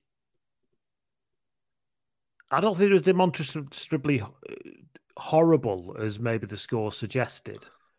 No. And Carter Gordon looks okay. And they've got some decent stuff in there. I just um it's probably a little bit too early for them. I don't think they're consistent enough. And I don't think I'm not sure they're going to deal with I think Wales are going to squeeze them. And I think that'll and, and I think they're not going to deal very well with being frustrated. And yeah. I think that Fiji are just a bit of a better team than them right now, got with all the caveats you've already raised. Yeah, yeah, yeah. No, they are a much better team. I suppose the only the only team I'm looking at and thinking I definitely think are not going out of this group is Fiji, but I can't work out of them just being swept along with. No, I think the vibe, you know, or whether. But actually, what I've seen, they just look like an extremely competent rugby team, and I don't think you can take away from Fiji. I'm back on now. You can't Mm. take away from what a difference something like Caleb Muntz is making. Because Vola No, Vola was true. a shambles. I don't give a Oh, shit how absolutely. talented he was. Absolute shambles, that bloke. Um, whereas the, the the halfback pairings is just you know they're just a very very good side and um, makes them a better side. And so I just think that's the diff. That's why I'm more confident about it. Because like you know you can talk if, you, if your forwards are all right and your halfbacks are not insane, you Hmm. tend to win games. And that, but that's what I got. I, I'm slightly thinking like everybody's like, oh, Eddie's picking, you know, pick this squad with a sense of 2025 and 2027, you know, uh, with more than anything. You know, he's not expected to do anything for now. That man is obsessed with the Rugby World Cup. That man, he, he has picked that squad because he thinks that it was the one that is going to give him the best opportunity to thumb his fucking nose at a few people, particularly England. And I just, I don't know. I just think like that pack looks fine, and in some cases is very good, and their backs look solid if lacking a bit of experience and control. And I just think like you put that Australia team against the Fiji team, who are sort of they've probably got better halfbacks and better backs, but I would fancy Australia's forwards over Fiji's forwards. And I don't know. See, I, I, would, I would have thought that until I saw Fiji scrum against England. You know, Yeah, all the, I don't- I- the genuinely don't know if- but I genuinely don't know if England there's any measure or anybody to be talking about at the moment. That's the they should. I mean, yeah, okay. This is the. This I mean, to be fair, this is the thing people don't wish. You know, Genge's a bit underpowered, isn't he, in the scrum? People don't want to talk about that, but that's no, he's true. not a good. He's not a good technician in that regard, and he's not a good technical scrummager. That's why Joe Marler keeps getting picked. But like, I don't know. This is why I think Wales could win the group, or Wales could go out the group stages because I just think like Australia could also fail. You know, go out in the groups. They don't need to worry about failing to qualify for twenty twenty seven because they could they qualified automatically anyway. So because they're hosting, so like Australia could also go out in the group stages or could win the group. And Fiji, like Fiji, as you say, Fiji are the one team that I'm almost certain they're going to come no worse than second. But Wales and Australia could get finish it. Both could out finish anywhere between first and third, and I wouldn't be surprised. And Georgia no mugs either. We kind of ignore. This is the thing, Georgia. Georgia- Yeah, kind like they've beaten Wales in the last twelve months. You would They imagine were up on that- Scotland at half time until Scotland went berserk in the second half. Yeah, you imagine that Gatland won't let what happened 12 months ago happen again, which was a, a, a comical collapse of the most Pivaki of styles. However, and you would imagine that Australia and Fiji would be able to rugby them off the park, but like, obviously, it's lovely and sunny now. If the weather turns to shit in France in a couple of weeks and it's fucking hosing it down, and it's a very set piece forwards orientated game. I know Georgia can play every like Georgia can do it all now. But Yeah. if you give but if you give Georgia a rainy fucking Saturday evening in France where they're all used to fucking playing anyway, Well, you give way. that to Fiji and they beat England now. So That's true. Again, we can't judge anybody by how they play. Even Wales looks good against England at times. Um, and then you got Portugal, who they should just be glad to be here, but I reckon they fancy themselves. Like I reckon they could, if they hit Australia or Wales on a bad day, they could beat them. They could beat Georgia if they hit them on a bad day. Like I there's no. I expectations at all. saying, yeah, but yeah, But they they got a 2019 Uruguay That's- vibe. But that's got a shitting himself after 30 minutes, but ultimately beating them vibe for anybody who plays them. I think there might be some of that happening, but I, I Probably. Like, you would imagine that there is a, a you know, there's hopefully too wide a talent gap between tier one teams like Yeah. Wales and fucking Australia and Portugal, and yet, I mean, I mean, it could be. we'd all love to know, see it. It's if- not going to if- happen. is my if view, Fiji, if Fiji were, if Fiji win their first three games and are qualified, like you know, there is they that. Could, they You've could put their kids out. haven't you? You could put their kids out in the last fucking game. They could put a business lose. decisions 15 out. Yeah. And so who knows, man? It's it's the least obviously pickable group, I think. And Not necessarily, not in a sort of like fun pool B kind of way, just in a someone's got to win this. Yeah, it's who's going to be the least shit out of this lot, Yeah. sort of thing. It looks which, is, like the which sounds like a terrible thing to say about Fiji in particular because they are not shit at all, by the way. But uh, yeah. They- Adam, I, I think what I will say is pod, every think Adam team, Brennan every, says he think he thinks Wales beat Australia, Australia beat Fiji, and Fiji beat Wales. I could absolutely see that, yeah, and then it comes down to bonus points. I think that Fiji are the only team in this that don't have an obvious fundamental flaw. No, I agree with you. All the others do. Yeah, in some way or another. I think that's why. So let's get down to. I've said fuck it. Fiji are finishing top, and double fuck Yep. it. Wales are finishing second, and Australia are going home. see, I think Australia are going to pip Wales because I just, I don't know. I think I I'm just I think I'm just wishing for a kind of whole redemption arc thing. It here, could but- be either. It could be either. Like I could see either Wales or Australia coming second. I think Fiji will win the group though. Yes. So that's Group C. Well, we agree Mhm. that Fiji will win the group. We've got different views Yeah. of the Wales. It's our Wales or Argentina to come. Argentina, Australia to come second. I'm already on to Group D. That's a Yeah, nice segue, isn't it? Group D. Talked about this a lot. But England, Group D, Japan, basically Argent- Argentina, Samoa, and Chile. The only team worth getting excited about in this fucking group is Chile. Or Samoa. I'll be quite excited. Maybe, but like, obviously Chile is such an unlikely rootable story. Unlike, Oh, yeah. why not? Why not also give one of the big teams in this group the worst moment of their fucking professional lives? Like, I mean, I mean, the, the last two World Cups at least have given us a consistent. There's one of you going to get fucked by somebody. yeah, So There's let it still- be. yeah. Let it be Chile, please. please. There's going to be an upset. Let it be Chile beating England. That's that's all I want. That's all- Imagine if don't England care what happens. Well, without a single win. Oh, that'd be so Well- awful, but yet so Well- hilarious in so many ways. Well, I mean, it would really test the whole leaking, you know, the RFU leaking that Borthwick is unsackable thing. Uh, okay, oh, oh and four. Let's see how see if he can survive that.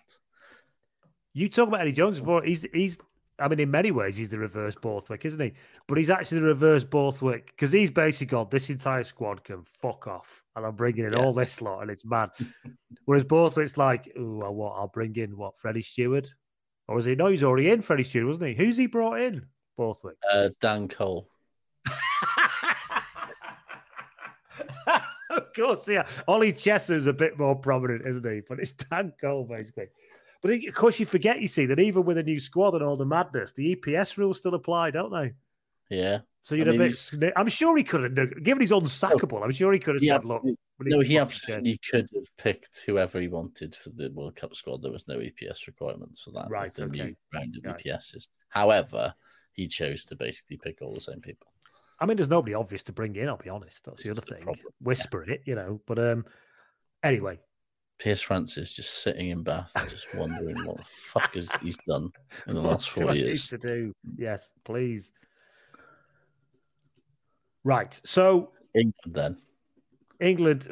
Anything else? I mean, we've we've wrung we've wrung the dish the dirty dishwater out of the dirty dish rag that is England so much for the past few weeks. I don't know what else to say really, I other think than the hilarious japes that are coming out of the fucking training. they camp. can't. They can't even do like sort of. There's no way that's inspiring anybody. ground- No way. Forced training ground back like hijinks. They can't even do that. Convince. Like they're even. It's not even they can't do it convincingly because nobody does forced training ground fucking bants convincingly. But it's like They like can't even do it they- ironically.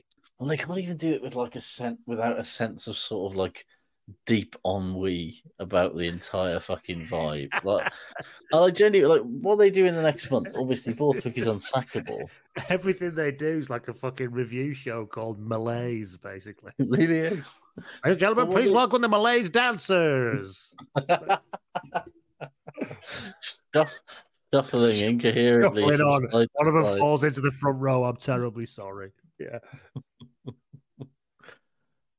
But what this England team do in the next month, right, will go a long way to determining the next like four years of English rugby because well, half this squad will be gone. They're all about. That's the other thing. Not only the shit, they're about 182 years old. This is the end of of the road. And we didn't talk about this in Wales. You know, this is the end of the road for a lot of. It's the end of the road for less Wales players, but it's the end of the road for a lot of England players. This World Cup, and genuinely, if England can sort of get themselves together enough to make it to the quarters, there's a there's a hope that he might be able to pull this team back together for the Six Nations and over the next couple of years.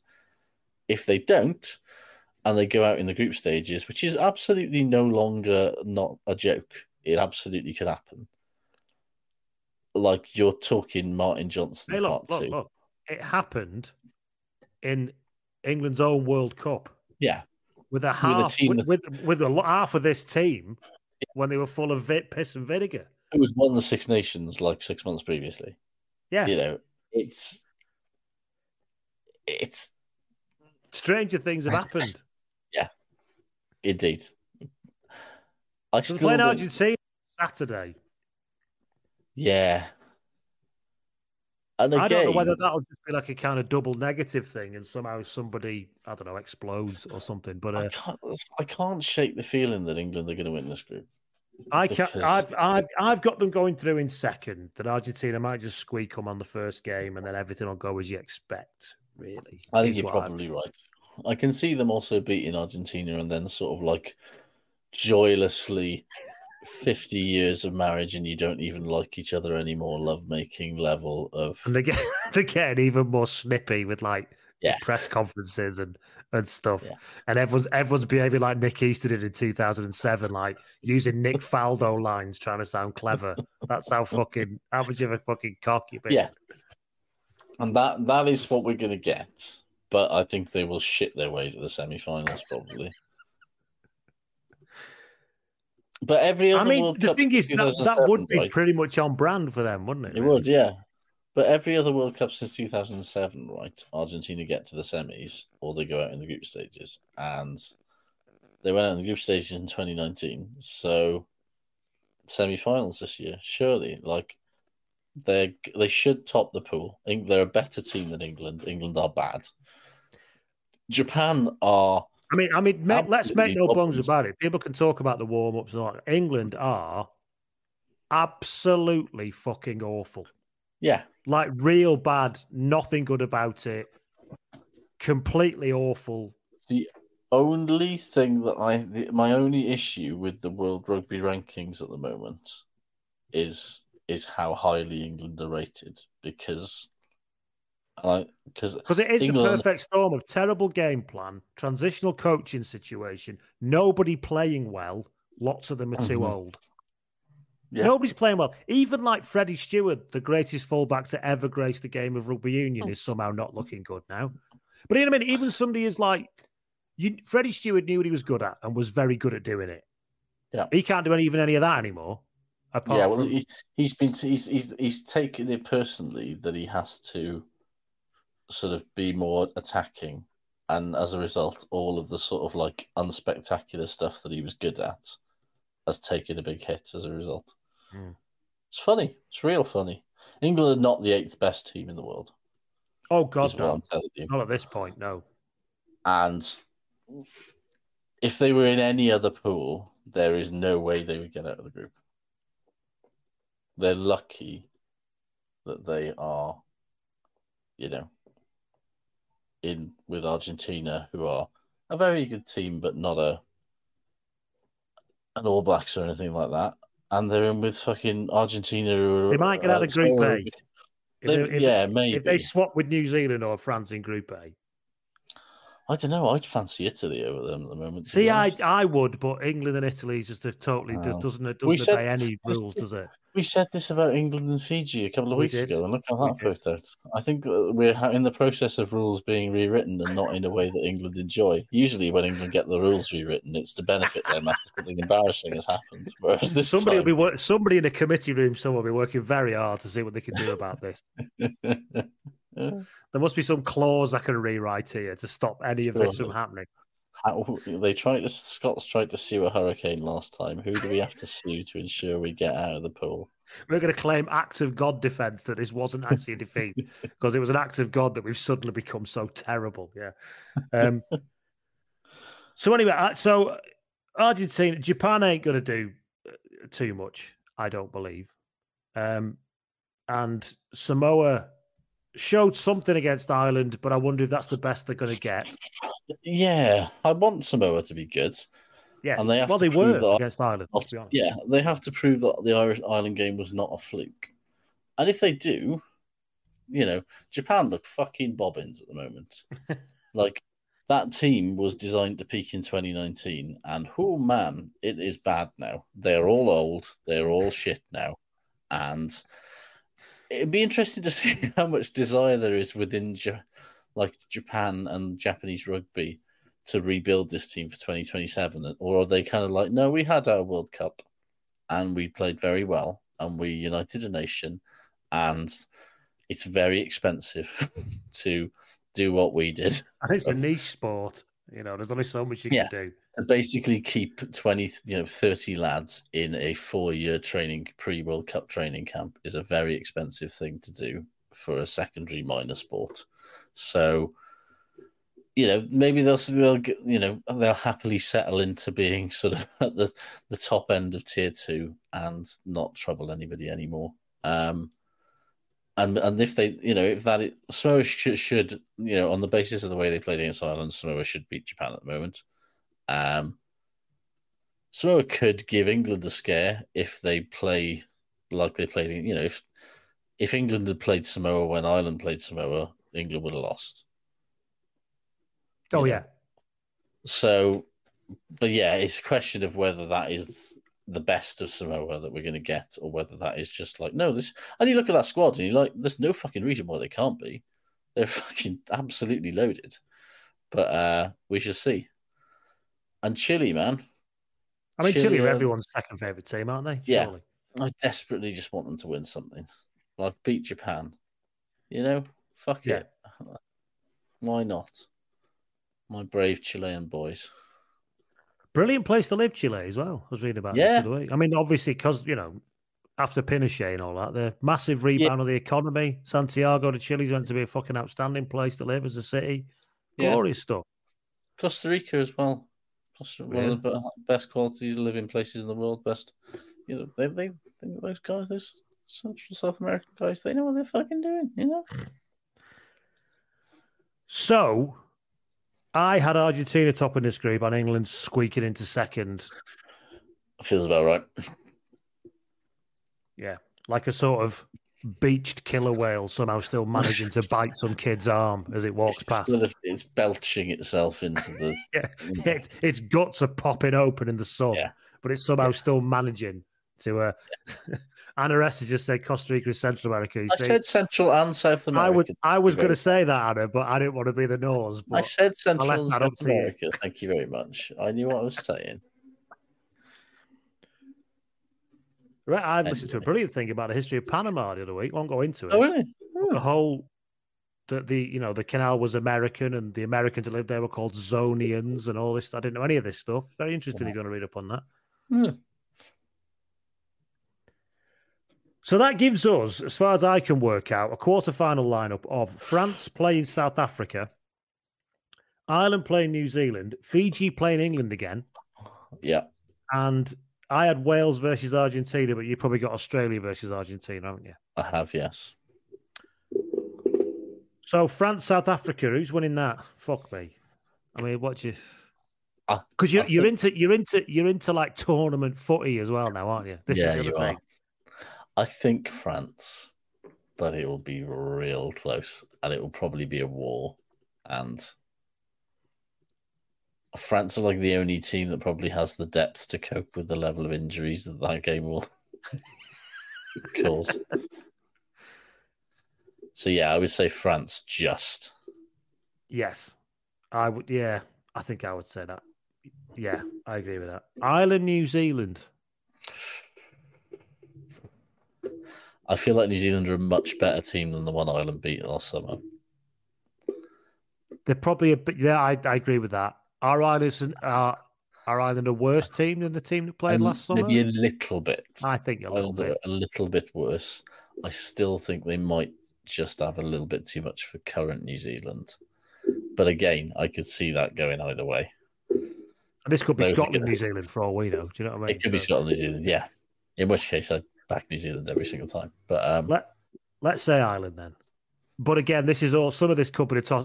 What's great about it is this is just all. I mean, right from everything we've talked about, it's all going to be so fucking good, isn't it? Oh my Yeah. god, I can't wait. Yeah. honestly, as a slate of fucking quarterfinals transfer to South Africa or New Zealand, hello, appointment fucking television. Uh, that so then the other quarterfinals will be Fiji, England. Yeah, Fiji could do it again twice in a month, twice in four weeks. I've got a horrible Six. feeling that they can't. I think they can. I think they can. I hope they can. But I feel like, yeah, a lot of things went wrong for England in that game, as well as a lot of things going right for Fiji. And as much as I feel like Fiji could play a lot better than they did against England, okay, let's just let's just let's let's feel good about this. Let's say that Fiji beat England again. Yeah, let's do that. This is our Yeah. tournament, Josh. This Yeah, is how we want to see it go. Fuck reality. Fuck the cold, harsh light of day. So I've got Wales versus Argentina here. You've probably got Australia versus Argentina. Does- Yeah. Is the outcome any different?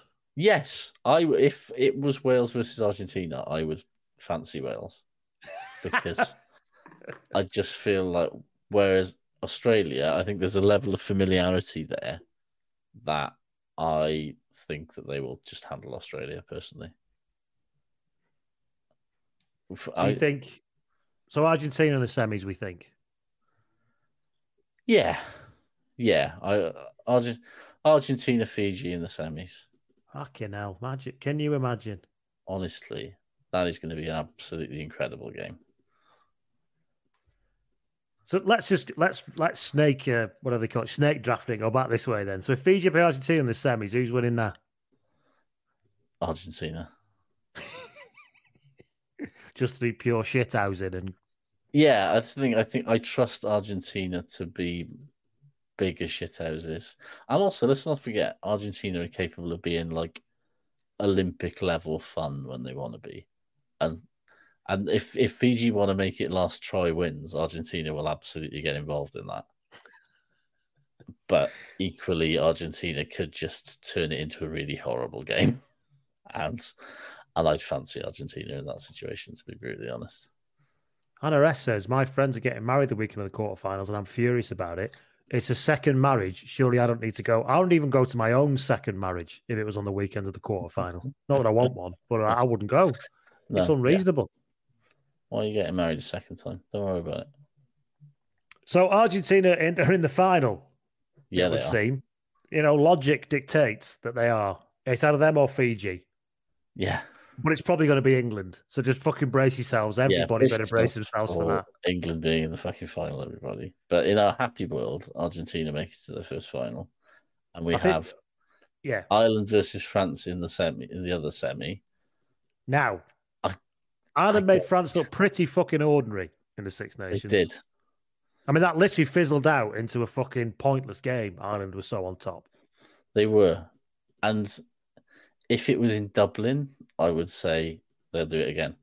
But Ireland have Dublin, comprehensively beaten fr- like Ireland in France every time they've had to over the last couple of years. And Mm, I just think, you know, if provided that everybody is fit and firing and the key guys, you know, you're talking your Dupont and maybe Willemse are coming back and Alldritt and Ollivon. I just, I think they've got.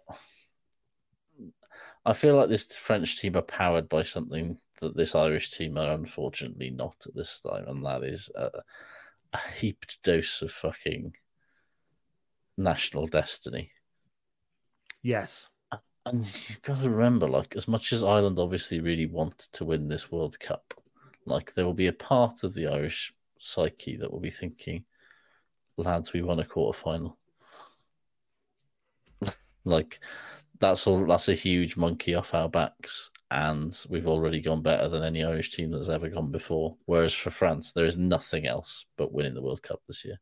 Hmm. Everything, anything less than win. Like Ireland could get to a final and lose, and it would still be a successful tournament for them, and they would, you know, feel like they shouldn't against whoever they're going to face, face in that. But you know what I They mean. won't at the time, but I think they reflected it and go, Yeah, that's the direction we want to move. Yeah. exactly. Whereas for this French team, it is literally this is our time, this is our moment, this is France in France, the golden generation. It, the- it could be, it could be too much for them, but also it could Yes. be Or it could, It be, could be you know, it could be the 1998 Rock- football team. Yeah, it, exactly. And and when you think about the tournaments that France have won uh, on the football side, quite often it has been, you know, um, Euros in twenty six in uh, 2000. two thousand and and in the World Cup in ninety eight. Like, there's a there's a fucking there's a there's something that happens in France basically when the national team gets on its fucking uppers in front of the home crowd in a major tournament. And I, as much as I think Ireland could win it, and it's it would not be a huge shock if they did. I just think France have got a little bit more in the like that that game we saw against France was the absolute best that Ireland have played in the last for four years, probably. That was better than they played against the All Blacks. And of course, they- if that is the final, as we're predicting it, that would be the same as the World Cup final from last year. Yes, yes, it would. So Argentina could be the champions. Imagine if Argentina the champions of the world in rugby and football And at the same yeah. time. Imagine the fucking. about, Imagine the long weekend in Buenos Aires that would be uh, kicking off. But I reckon if it's France Argentina final, it is an absolute fucking pumping to and France win. The other thing about this, the way the draws are going, is that actually the group people put it. If, if it goes a certain way, people play each other in the group, play each other again in the semis, don't they? Yeah, So Ireland could play South Africa again in the semis, or Yeah. New Zealand could play France again in the semis, yeah. So you could Australia play- could play Fiji.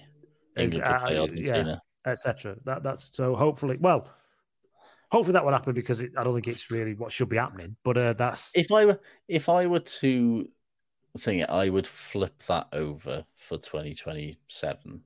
So I would not have pool like everybody on once. Like I Yes. would use, I would have the winner of pool, the runner up of Pool A playing the winner of Pool C, for example, yes, and and so we mix up the draw a little bit better. So we do, basically there's no chance for a team to meet again unless it's the final, yeah. It's and if just they do, then it- fair it- enough.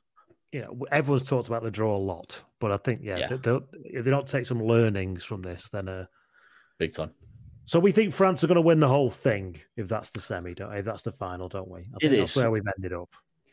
But it could then- equally be then- Ireland or Yeah, I mean that's yeah, the other thing. I mean we're we're just plumping for some stuff here, aren't we? But ultimately, and particularly that top half of the draw, it could be a right fucking oh dazzle. could be anybody. And uh, and then I think Ireland will probably come third. I think they'll beat Fiji Good. in that in that in that bronze final if that's the way it goes. Well, so there you go. That's us previewing and mapping out this entire thing. France Argentina in the final. Could be England in England final. As Kerry says, if England get in the final, this could be a key one of the most one-sided finals in a long time. It- It'd have a 1999 vibe, wouldn't it, if England got to the final? I think. I'll tell you what, man. If England gets to the final and it's France or Ireland, it's going to be an absolute humping. It'll be it'll be New Zealand versus France in that quarter final or whatever it was from Yeah, yeah, 2011. yeah. Right, that is the end of the preview. Yes. Uh, all the games start this weekend. Just a quick reminder of what is coming up this weekend. We've got, in case you don't know, we've got France New Zealand on Friday night. yes, mate. Then Saturday you could do back to back. All the, the earliest kickoffs at twelve o'clock, so you could do back to back on the Saturday. Italy, Namibia, Yeah, okay. Ireland, Romania. Mhm. Australia, Georgia, and England, Yeah, boy. Is what's happening Saturday. Then Sunday, you got Japan, Chile. That's worth fucking watching at twelve Fucking o'clock hell it is. lunchtime on a on in UK time. South Africa, Scotland, Scotland. viewing. Wales, Fiji, viewing. Yeah. And then we've Then- got a little break. Then Thursday's your next game, France, Uruguay. Yeah. It's kind of settling Oh, into uh, New Zealand. New Zealand and Namibia, Namibia's on a Friday night. That's like a fucking Friday night schlock fest. That Yeah. I was going to say that, like, the second weekend of fixtures is a little bit of a sort of like, eh, kind of.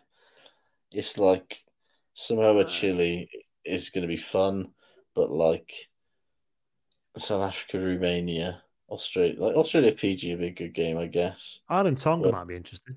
Although it'd be a convincing win, but won't be a horrible watch. You know what I mean? No. England, South Japan. Romania, they say like turn your kids, you know, turn your kids to the wall time, innit? Yeah, well, same with New Zealand, Namibia. Let's Yeah. be honest. That is Yeah. going to be, and France, Uruguay is going to be an absolute hosing. Australia, So, Australia, Fiji will be good though. Sunday tea Australia, time. Fiji will be good. Uh, and where's Portugal might be good. Probably won't though. So anyway, we can't go through entire all the fixtures. But that's the first couple of weeks. No. You can talk about more about it next week when I'm not here. When I'm in Yeah. on a sun. Well, I'll be off the Sunday by the time you Yeah. record this. But We'll have to find somebody to, you know, yeah, do it with. come on, get it sorted. All right. Shall we finish with shit good, Josh? So We should, yeah. this off. Now, lots and lots and lots of people, including Matt Matthewman, Dan Alsobrook, James Franklin, and many, many, many more, and myself, have decided to venture that the biggest shit of this week are the England Rugby Union squad's suits. And they're definitely the worst ones, right? It's been a lot of suit. There's been a lot of suit action, hasn't there? This, Yeah, this- you know, everybody's had their got you know, everyone's had their official welcome, which involves suits. And some of them have looked very good. Fiji. Absolutely Yeah. unbelievably done. Wales in good nick, to be fair. Wales, good Nick. Um Fiji looking Some like that and singing five part harmony. I mean, yeah. It's just it's just glorious. What more do you want from life and rugby than that? England though, I mean, Charles seriously, Stewart or whatever the fuck the the home of fucking tailoring, by the way. Yeah. England. International taught tailoring of this type. Savile, Savile Row world. is literally where this shit is invented, Yeah. and you cannot find 33 suits that fit. Uh, I've been on fucking low end weddings with suits that fit better than that, with the Me groomsmen from Chiro Yeah. Chitirio or whatever, or fucking Moss Bros, whatever you're calling it. Yeah. It is an absolute disgrace. What's the most impressive thing about the England stuff is that every single suit fits wrongly in a slightly different way. Yeah, how the fuck, right, do you manage to make Freddie Steward, Freddie Steward's inseam four inches too long for his legs? Like, He's about seven feet tall. It's like we've all fo- we all follow the fucking menswear guy now. We all know how a suit is supposed If to he, sit. if they were three inches too short, I could maybe understand that. Because one for a start, that's kind of what young people That's are doing now. That, Fordy, yeah. that halfway up your fucking leg, no socks, fucking mince trotter look. Mhm. I wouldn't like it, but I'd understand it. This I don't understand at all. No, it's like yeah, there's supposed to be a bit of gather on the top of the shoe.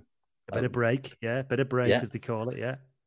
Not like you're not supposed to look like you fucking Rumpelstiltskin or something. You know, it's You're not supposed to look like that. That bit at the end of Big when Tom Hanks walks back towards the house and turns back into a kid. That's basically what that most of that squad looks like.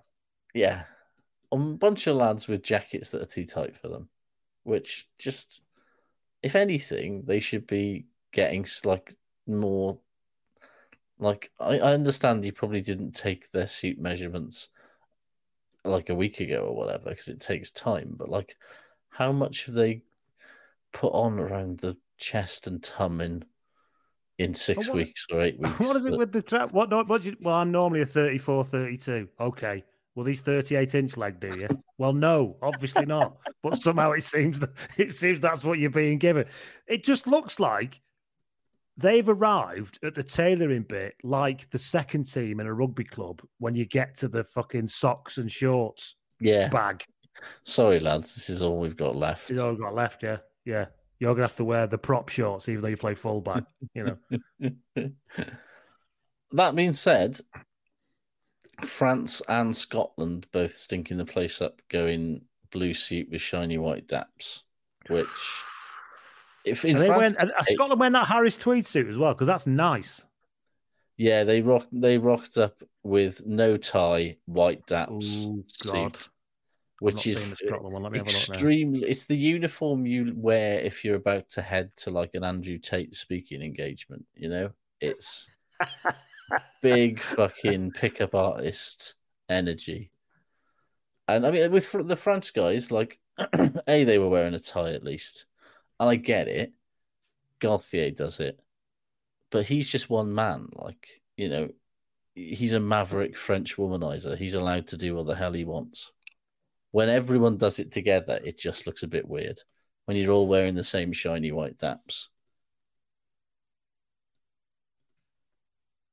But like, yeah, it's it's no excuse really. These these these teams all have formal wear partners whose entire job it is is to kit out the squad for this exact moment, the only time that you Well cut jackets, though. I will give that to Scotland. That is a. I've found it now. It's a very, it's well, a very, it's, it's a very well cut jacket and a nicely, Yeah. it's a nicely done suit, but they should be wearing a tie and having some shoes on.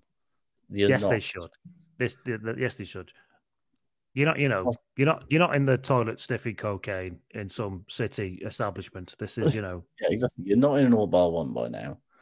that, that's you're not an all bar one by now getting leathered by Rafael Ibanez for, for taking the piss out of his girlfriend, as we've established. But yeah, it's a. Have But anyway, yes, ones, what? New Zealand's ones yet?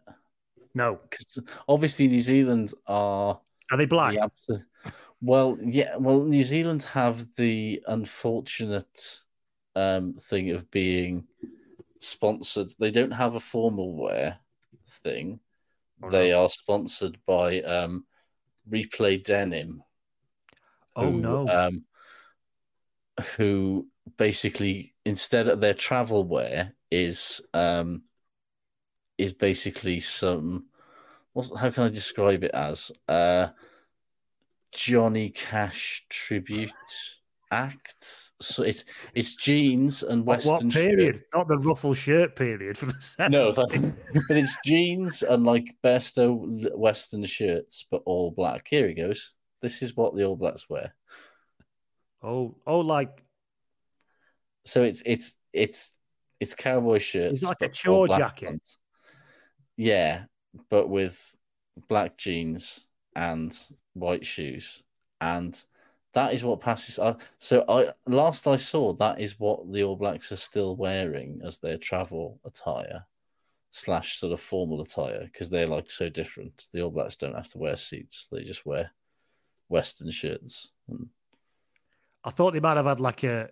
Are they still sponsored by Adidas for their kit? yes, they are. Yeah, I thought they might have gone that whole. You know, have you seen that Elton John sometimes wears that fucking Gucci Adidas crossover suit with like the fucking the three three feathers on it? and all it. I can believe It's it. yeah. absolutely dreadful, but you know it's very Elton. So you got to go with it. Yeah. But, uh, but back at England, oh god, Yeah. yeah, It's appalling stuff. It's really tacky, really it's horrible. really bad. Yeah. It's like as I said, it looks kind of like shiny. It's, it's so uh, well, I haven't seen the All Blacks haven't done a welcome thing yet. So whether they will rock up wearing the sort of the Yeah. the double denim or not remains to be seen. But we'll let's let's, Maybe it'll let's, be- let's It'll be Let's triple denim when it's formed. if that, and somehow that'll still look better than what England are wearing. Yeah. But back at England, though, somebody's already made the point. They look like a high school prom, 15 year olds. They look like a high school prom from 1993. That's how badly Really, they do. make Yeah.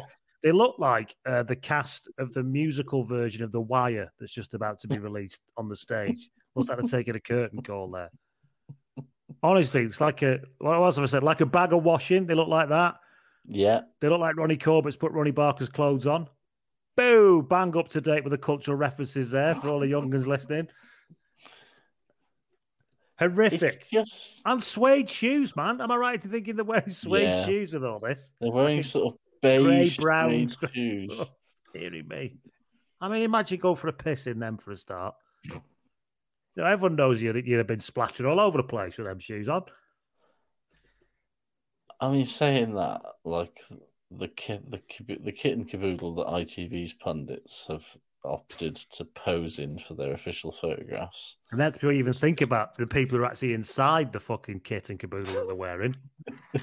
have you seen what Dallaglio is wearing in his uh, in his, his ITV promotional headshot that they is it jeans and a sport coat? No, it's not. He, he genuinely looks like a divorced dad who's about to. Is he wearing something from the Wetherspoons divorcee collection, like Alan like Alan Shearer specialises in on Match of the Day? It's it's not even the. It, it's genuinely dad, divorced dad at a soft play on a Saturday morning energy. Oh my word! it's it's a beige short sleeve. Lawrence, that that colour washes you right out, mate. Right out. If by any stretch of the imagination, uh, that is not a good look for him. And yet, I, I think England will surprise people like they always do. Says Lawrence here. So, yeah, they might surprise you the way you don't want, though. Yeah, I mean, there, there are other options. Of course, there is. You know, you can go down the Greg Laidlaw. I'm Scottish, don't you know? I, I don't mind that though. I can well, see, I don't mind at least I can Jack- see what he's trying to achieve. Exactly. He's going full, uh, like, you know, I'm turbo Scottish at this, by the way. Don't expect any impartiality out of me. And I'm fine with that. Whereas Jamie Roberts hasn't bothered at all. He's literally just wearing a t shirt. I was literally on my way back from picking up some bagels and I've yeah. somehow ended up here. Yeah. anyway, yes. Uh, so, yeah, dreadful. Absolutely, absolutely dreadful appalling. and absolutely inexcusable it makes me think they've all worn each other's clothes for wrongly for a laugh and a kind yeah, of team they've, building. Mis- they've been mislabeled, and well, you know, like when they're that fa- when England in uh, France '98 famously the football team famously had to try and get as many song titles into interviews. That's what they agreed yeah. as a squad until anybody spotted it. Maybe this a bit of that. Let's just all wear each other's clothes and see if anybody notices. It'd be a yeah. really, really shit thing to do but that would be absolutely on brand for how lacking in imagination and utterly, utterly dishwater. This joyless, fucking, joyless this, this squad yeah. are. Yeah. This squad are like somebody in works made you a cup of tea. And I think everybody knows what you don't even like tea, Josh, but that's that's that kind of make that's the vibe this squad gets up. This squad yeah. is the cup of tea that somebody in work has made you without having the courtesy to ask you how you take it. Yeah, well, they have, but they've forgotten. and and they've brought yeah, it's just real bad. Yeah. Right, so we carry on in terms yes. of shit. Well, David Lowry says uh, Fiji and Wales singing and Ireland clapping. I'll let you decide which way around they go. Oh, the Ireland clapping thing, real embarrassing. It's like Jamieson Gibson Park doing it and like seemingly had not consulted anyone else in the Irish squad about it by how sort of awkwardly they were like. and also, it was that was half of them had clearly never seen it before either. Let's yeah. let's get that out of there. 2016, Iceland doing that. Yeah. In that had strong. We don't watch football vibes about it. That did. Yeah, but like, it was just such a weird. Like, oh yeah, let's Let's do that. Like, that was like Ireland didn't like Iceland didn't even invent that. Like just because they're called Iceland and it's one letter different doesn't mean that you get to do it as well. clearly, clearly doesn't mean that, judging by the way they did it. So it was just like it just you know Wales and Fiji showing everyone how it's done on the singing front, yeah. whereas like You've had four, you know, like five months in camp together, right? And you haven't even put a choir together. But the best you can do is clap. What is wrong with you? Like, at least do a dance or something. I mean, if you know, it, I mean, to be fair to them, it's not like you know you can't expect Ireland to be singing songs. It's not like they've got a very rich history of folk songs, is it? Do you know what I mean? You can't. It's not like they have some of the most beautiful folk songs ever written. it's not like they exported folk music to the entire of the kind of Northern American yeah. world. You know. Yeah, yeah. Uh, right, where was I then? Sean gets in touch. He says, "Shit is Galthié Beaumont's and Gilpin's comments about he's still innocent, blah blah about Chalureau. Uh, Yeah. He's not. He's been found guilty by a court. He's now appealing. Yes, as you, uh, yeah, well, didn't allude to, very clearly pointed later. Yes. Yeah. Fraser McVean says shit is even more rugby values contrivance with Alun Wyn Jones picking up rubbish after playing for Toulon. Just fuck off, he says. Fair enough. Yeah. I mean, I'm not being funny either. If I bend over too often, my back goes like that. And, you know, and he's not that Yeah, much younger than me now. You know, he needs to be thinking on. So at least take a Sure. litter pick and stick with you. That's true. Robert Saltasiak gets in touch. I think that's how he said, Robert. And he says, shit is having saved up with my brother and a couple of mates for five years and bought tickets to four of the quarters and semis of the one World Cup I might actually be able to attend for I don't know how many years because I'm a teacher, etc. I've worked out I can't go after all and need to shift my tickets and try to get travel refunds. Ugh. He said, however, good is that I'm missing it all because it clashes with the due date of my first daughter. Oh. Oh well. Oh, see, wasn't that? See the way he fucking baited us there, I know, Robert. That was wonderful. All the best to you and your significant other and your Indeed. daughter to come.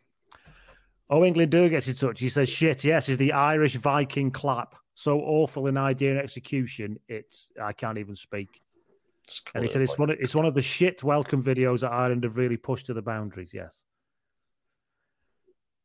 Have you got any shit, Josh, other than what we've ran- ranted on about? Uh, Danny Cipriani's book. oh yeah, On the one, I started off finding this hilarious just to see him just tossing grenades into every camp that he'd ever touched uh, as, as either a coach or a player. You know, a week out from the World Cup. On the other hand, it's it's quite sad that you know a guy who was one of the most talented English players the last thirty odd years has been reduced to sort of hawking an autobiography exclusively through a series of sort of incredibly cringe sexcapades. You know, it's like, and also he wrote this book this year, and he's talking about what a fucking top bloke Sam uh, Sam Burgess is. Still, it's like Danny, read a fucking newspaper, mate. and some of the evidence he's using for the fact that he's a top bloke is a bit like, well, that all sounds really quite Sounds awful, yeah. Oh yeah, you you sneaked out, ended up at a house party, and then went to a strip club. I mean, that sounds delightful. Yeah. yeah, he seems like a lovely bloke. Some of it's obviously he's got a point. He's basically saying that Eddie Jones ruled by fear and it was shit, and you're not going to get the best out of anybody doing Yeah. that. I mean, you know, I don't disagree with some of that stuff, you know, but it's and, uh, and, and Steve Lancaster was focused on fucking for England and St George stuff over actual preparation, and when you actually crossed the white line, it meant absolutely nothing. but there's that weird Mike Catt one as well, isn't it? Where basically Mike Catt said to him, like, shit, that Danny, work a bit harder. And so Cipriani went up to him and said, You got something to say to me, Mike Catt? Like cats, yeah. full, full named him. It's It like, was- well, he's just said it to you. Just work it. A per, that I've heard a coach say that a million times to a million people. Shit, that come on, work a bit harder. And then it was like, and then he told me I'll never play for England again. It's like I'm sure that's not the full story. I, yeah, like, and also I don't want to. If Danny Cipriani was ugly, by the way, nobody would have ever mentioned him again. no, He'd have got about six caps. Look at how I didn't work out, did it? And well, he would have been Shane Geraghty. he would have been. Let's Shane be honest. Not as good though. Clearly, No. obviously, Obviously, obviously not England's steady on. Yeah. Yeah. yeah. Um, I just like, I don't like, I don't mind Eddie Jones catching strays as a result of all of this, but equally, I don't really want to hear him sort of. Eddie Jones says it's fabrication, by the way, but him, Danny Cipriani, projecting Eddie Jones frothily asking about what it's like to have sex with Kirsty Gallacher like any more than I want to hear about Danny's weirdly meticulous threesome schedule. Like I've, I've managed to avoid all that, thank God.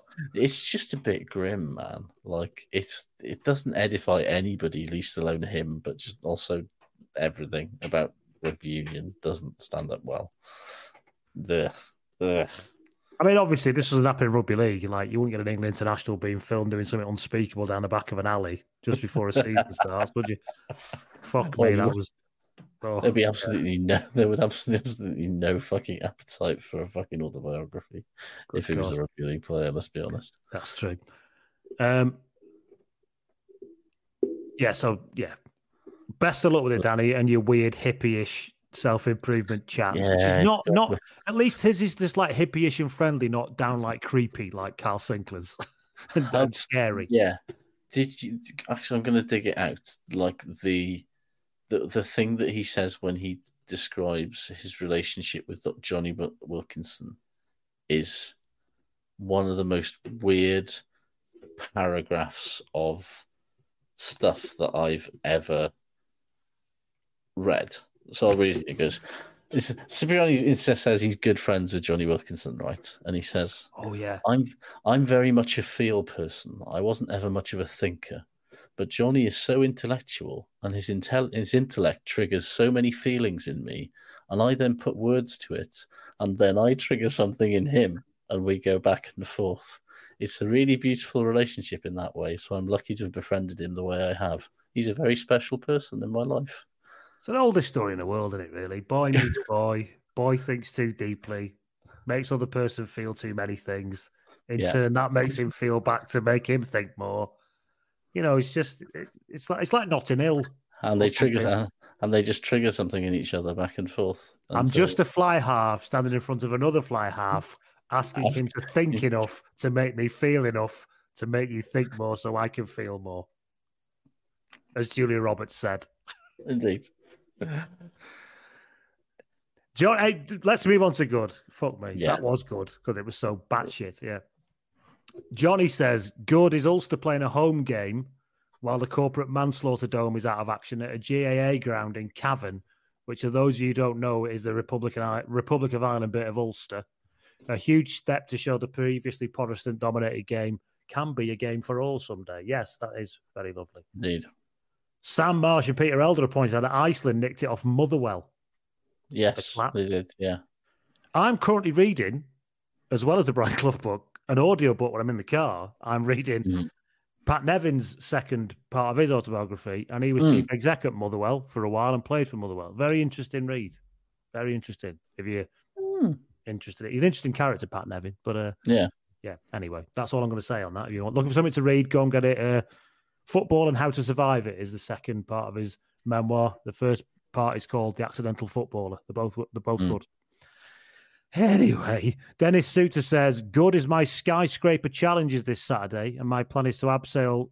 My plan for the abseil is to cry for my mum all the way down. Yeah, I've done abseiling when I was with cadets many moons ago. I won't fancy doing it now." No, thank you. Not interested. Grant Taylor says, uh, My first match as coach of Percy Park Colts ended in a gutsy 38 36 win against a club with a double the amount of players we had and a huge pack which looked positively South African. Hmm. Oh, well done, Grant. You see, you see, you forget that, you know, grassroots rugby's ticking away in the background in the midst of all this big cup talk, don't you? It's true. Grassroots rugby like the top 14, which was still going until like last night at 9 p.m. Sam 10 Marsh p.m. Pat Nevin almost drove the club out of business. He has a different view of that. I'm sure you'll be surprised to know. But I'm just at that bit now. It's it's interesting. Yeah, it's uh, interesting. I wasn't there, of course, but it is interesting. Mm. Callum Rose says finally, I'm off to Cote d'Azur for three weeks on Wednesday. Many glasses of culture will be consumed. He says, however, shit is the accommodation messaging 20 minutes ago that the aircon is broken in the middle of a heat wave. Yes, you know. Your diamond shoes are too tight and your wallet is not big enough for your 50s, Callum. I'm feeling terrible for you after the Cote d'Azur for three weeks there. But no, sorry, that does sound fucking nothing worse than being boiling. I was on Why? holiday once with a with a in Greece, and there was a, a couple there, and uh, he was Scottish. I'm not inferring anything by that, but he was a middle aged Scottish fellow with his missus, and she said he refused to pay for the aircon because he was so tight.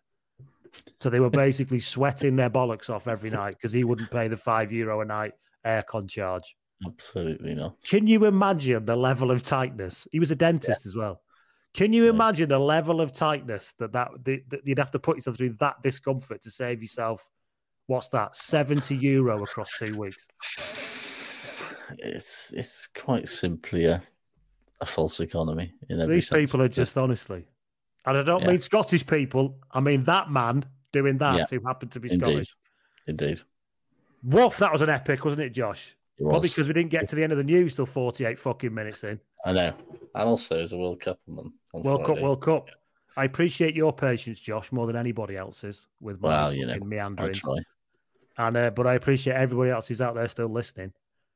Have a wonderful first week of the World Cup. I won't be here. I will be back tanned and all guns blazing for the week Yeah, after. Have a lovely one, Josh, well. with whoever you choose to do this with next week. It is whoever's not in France, basically.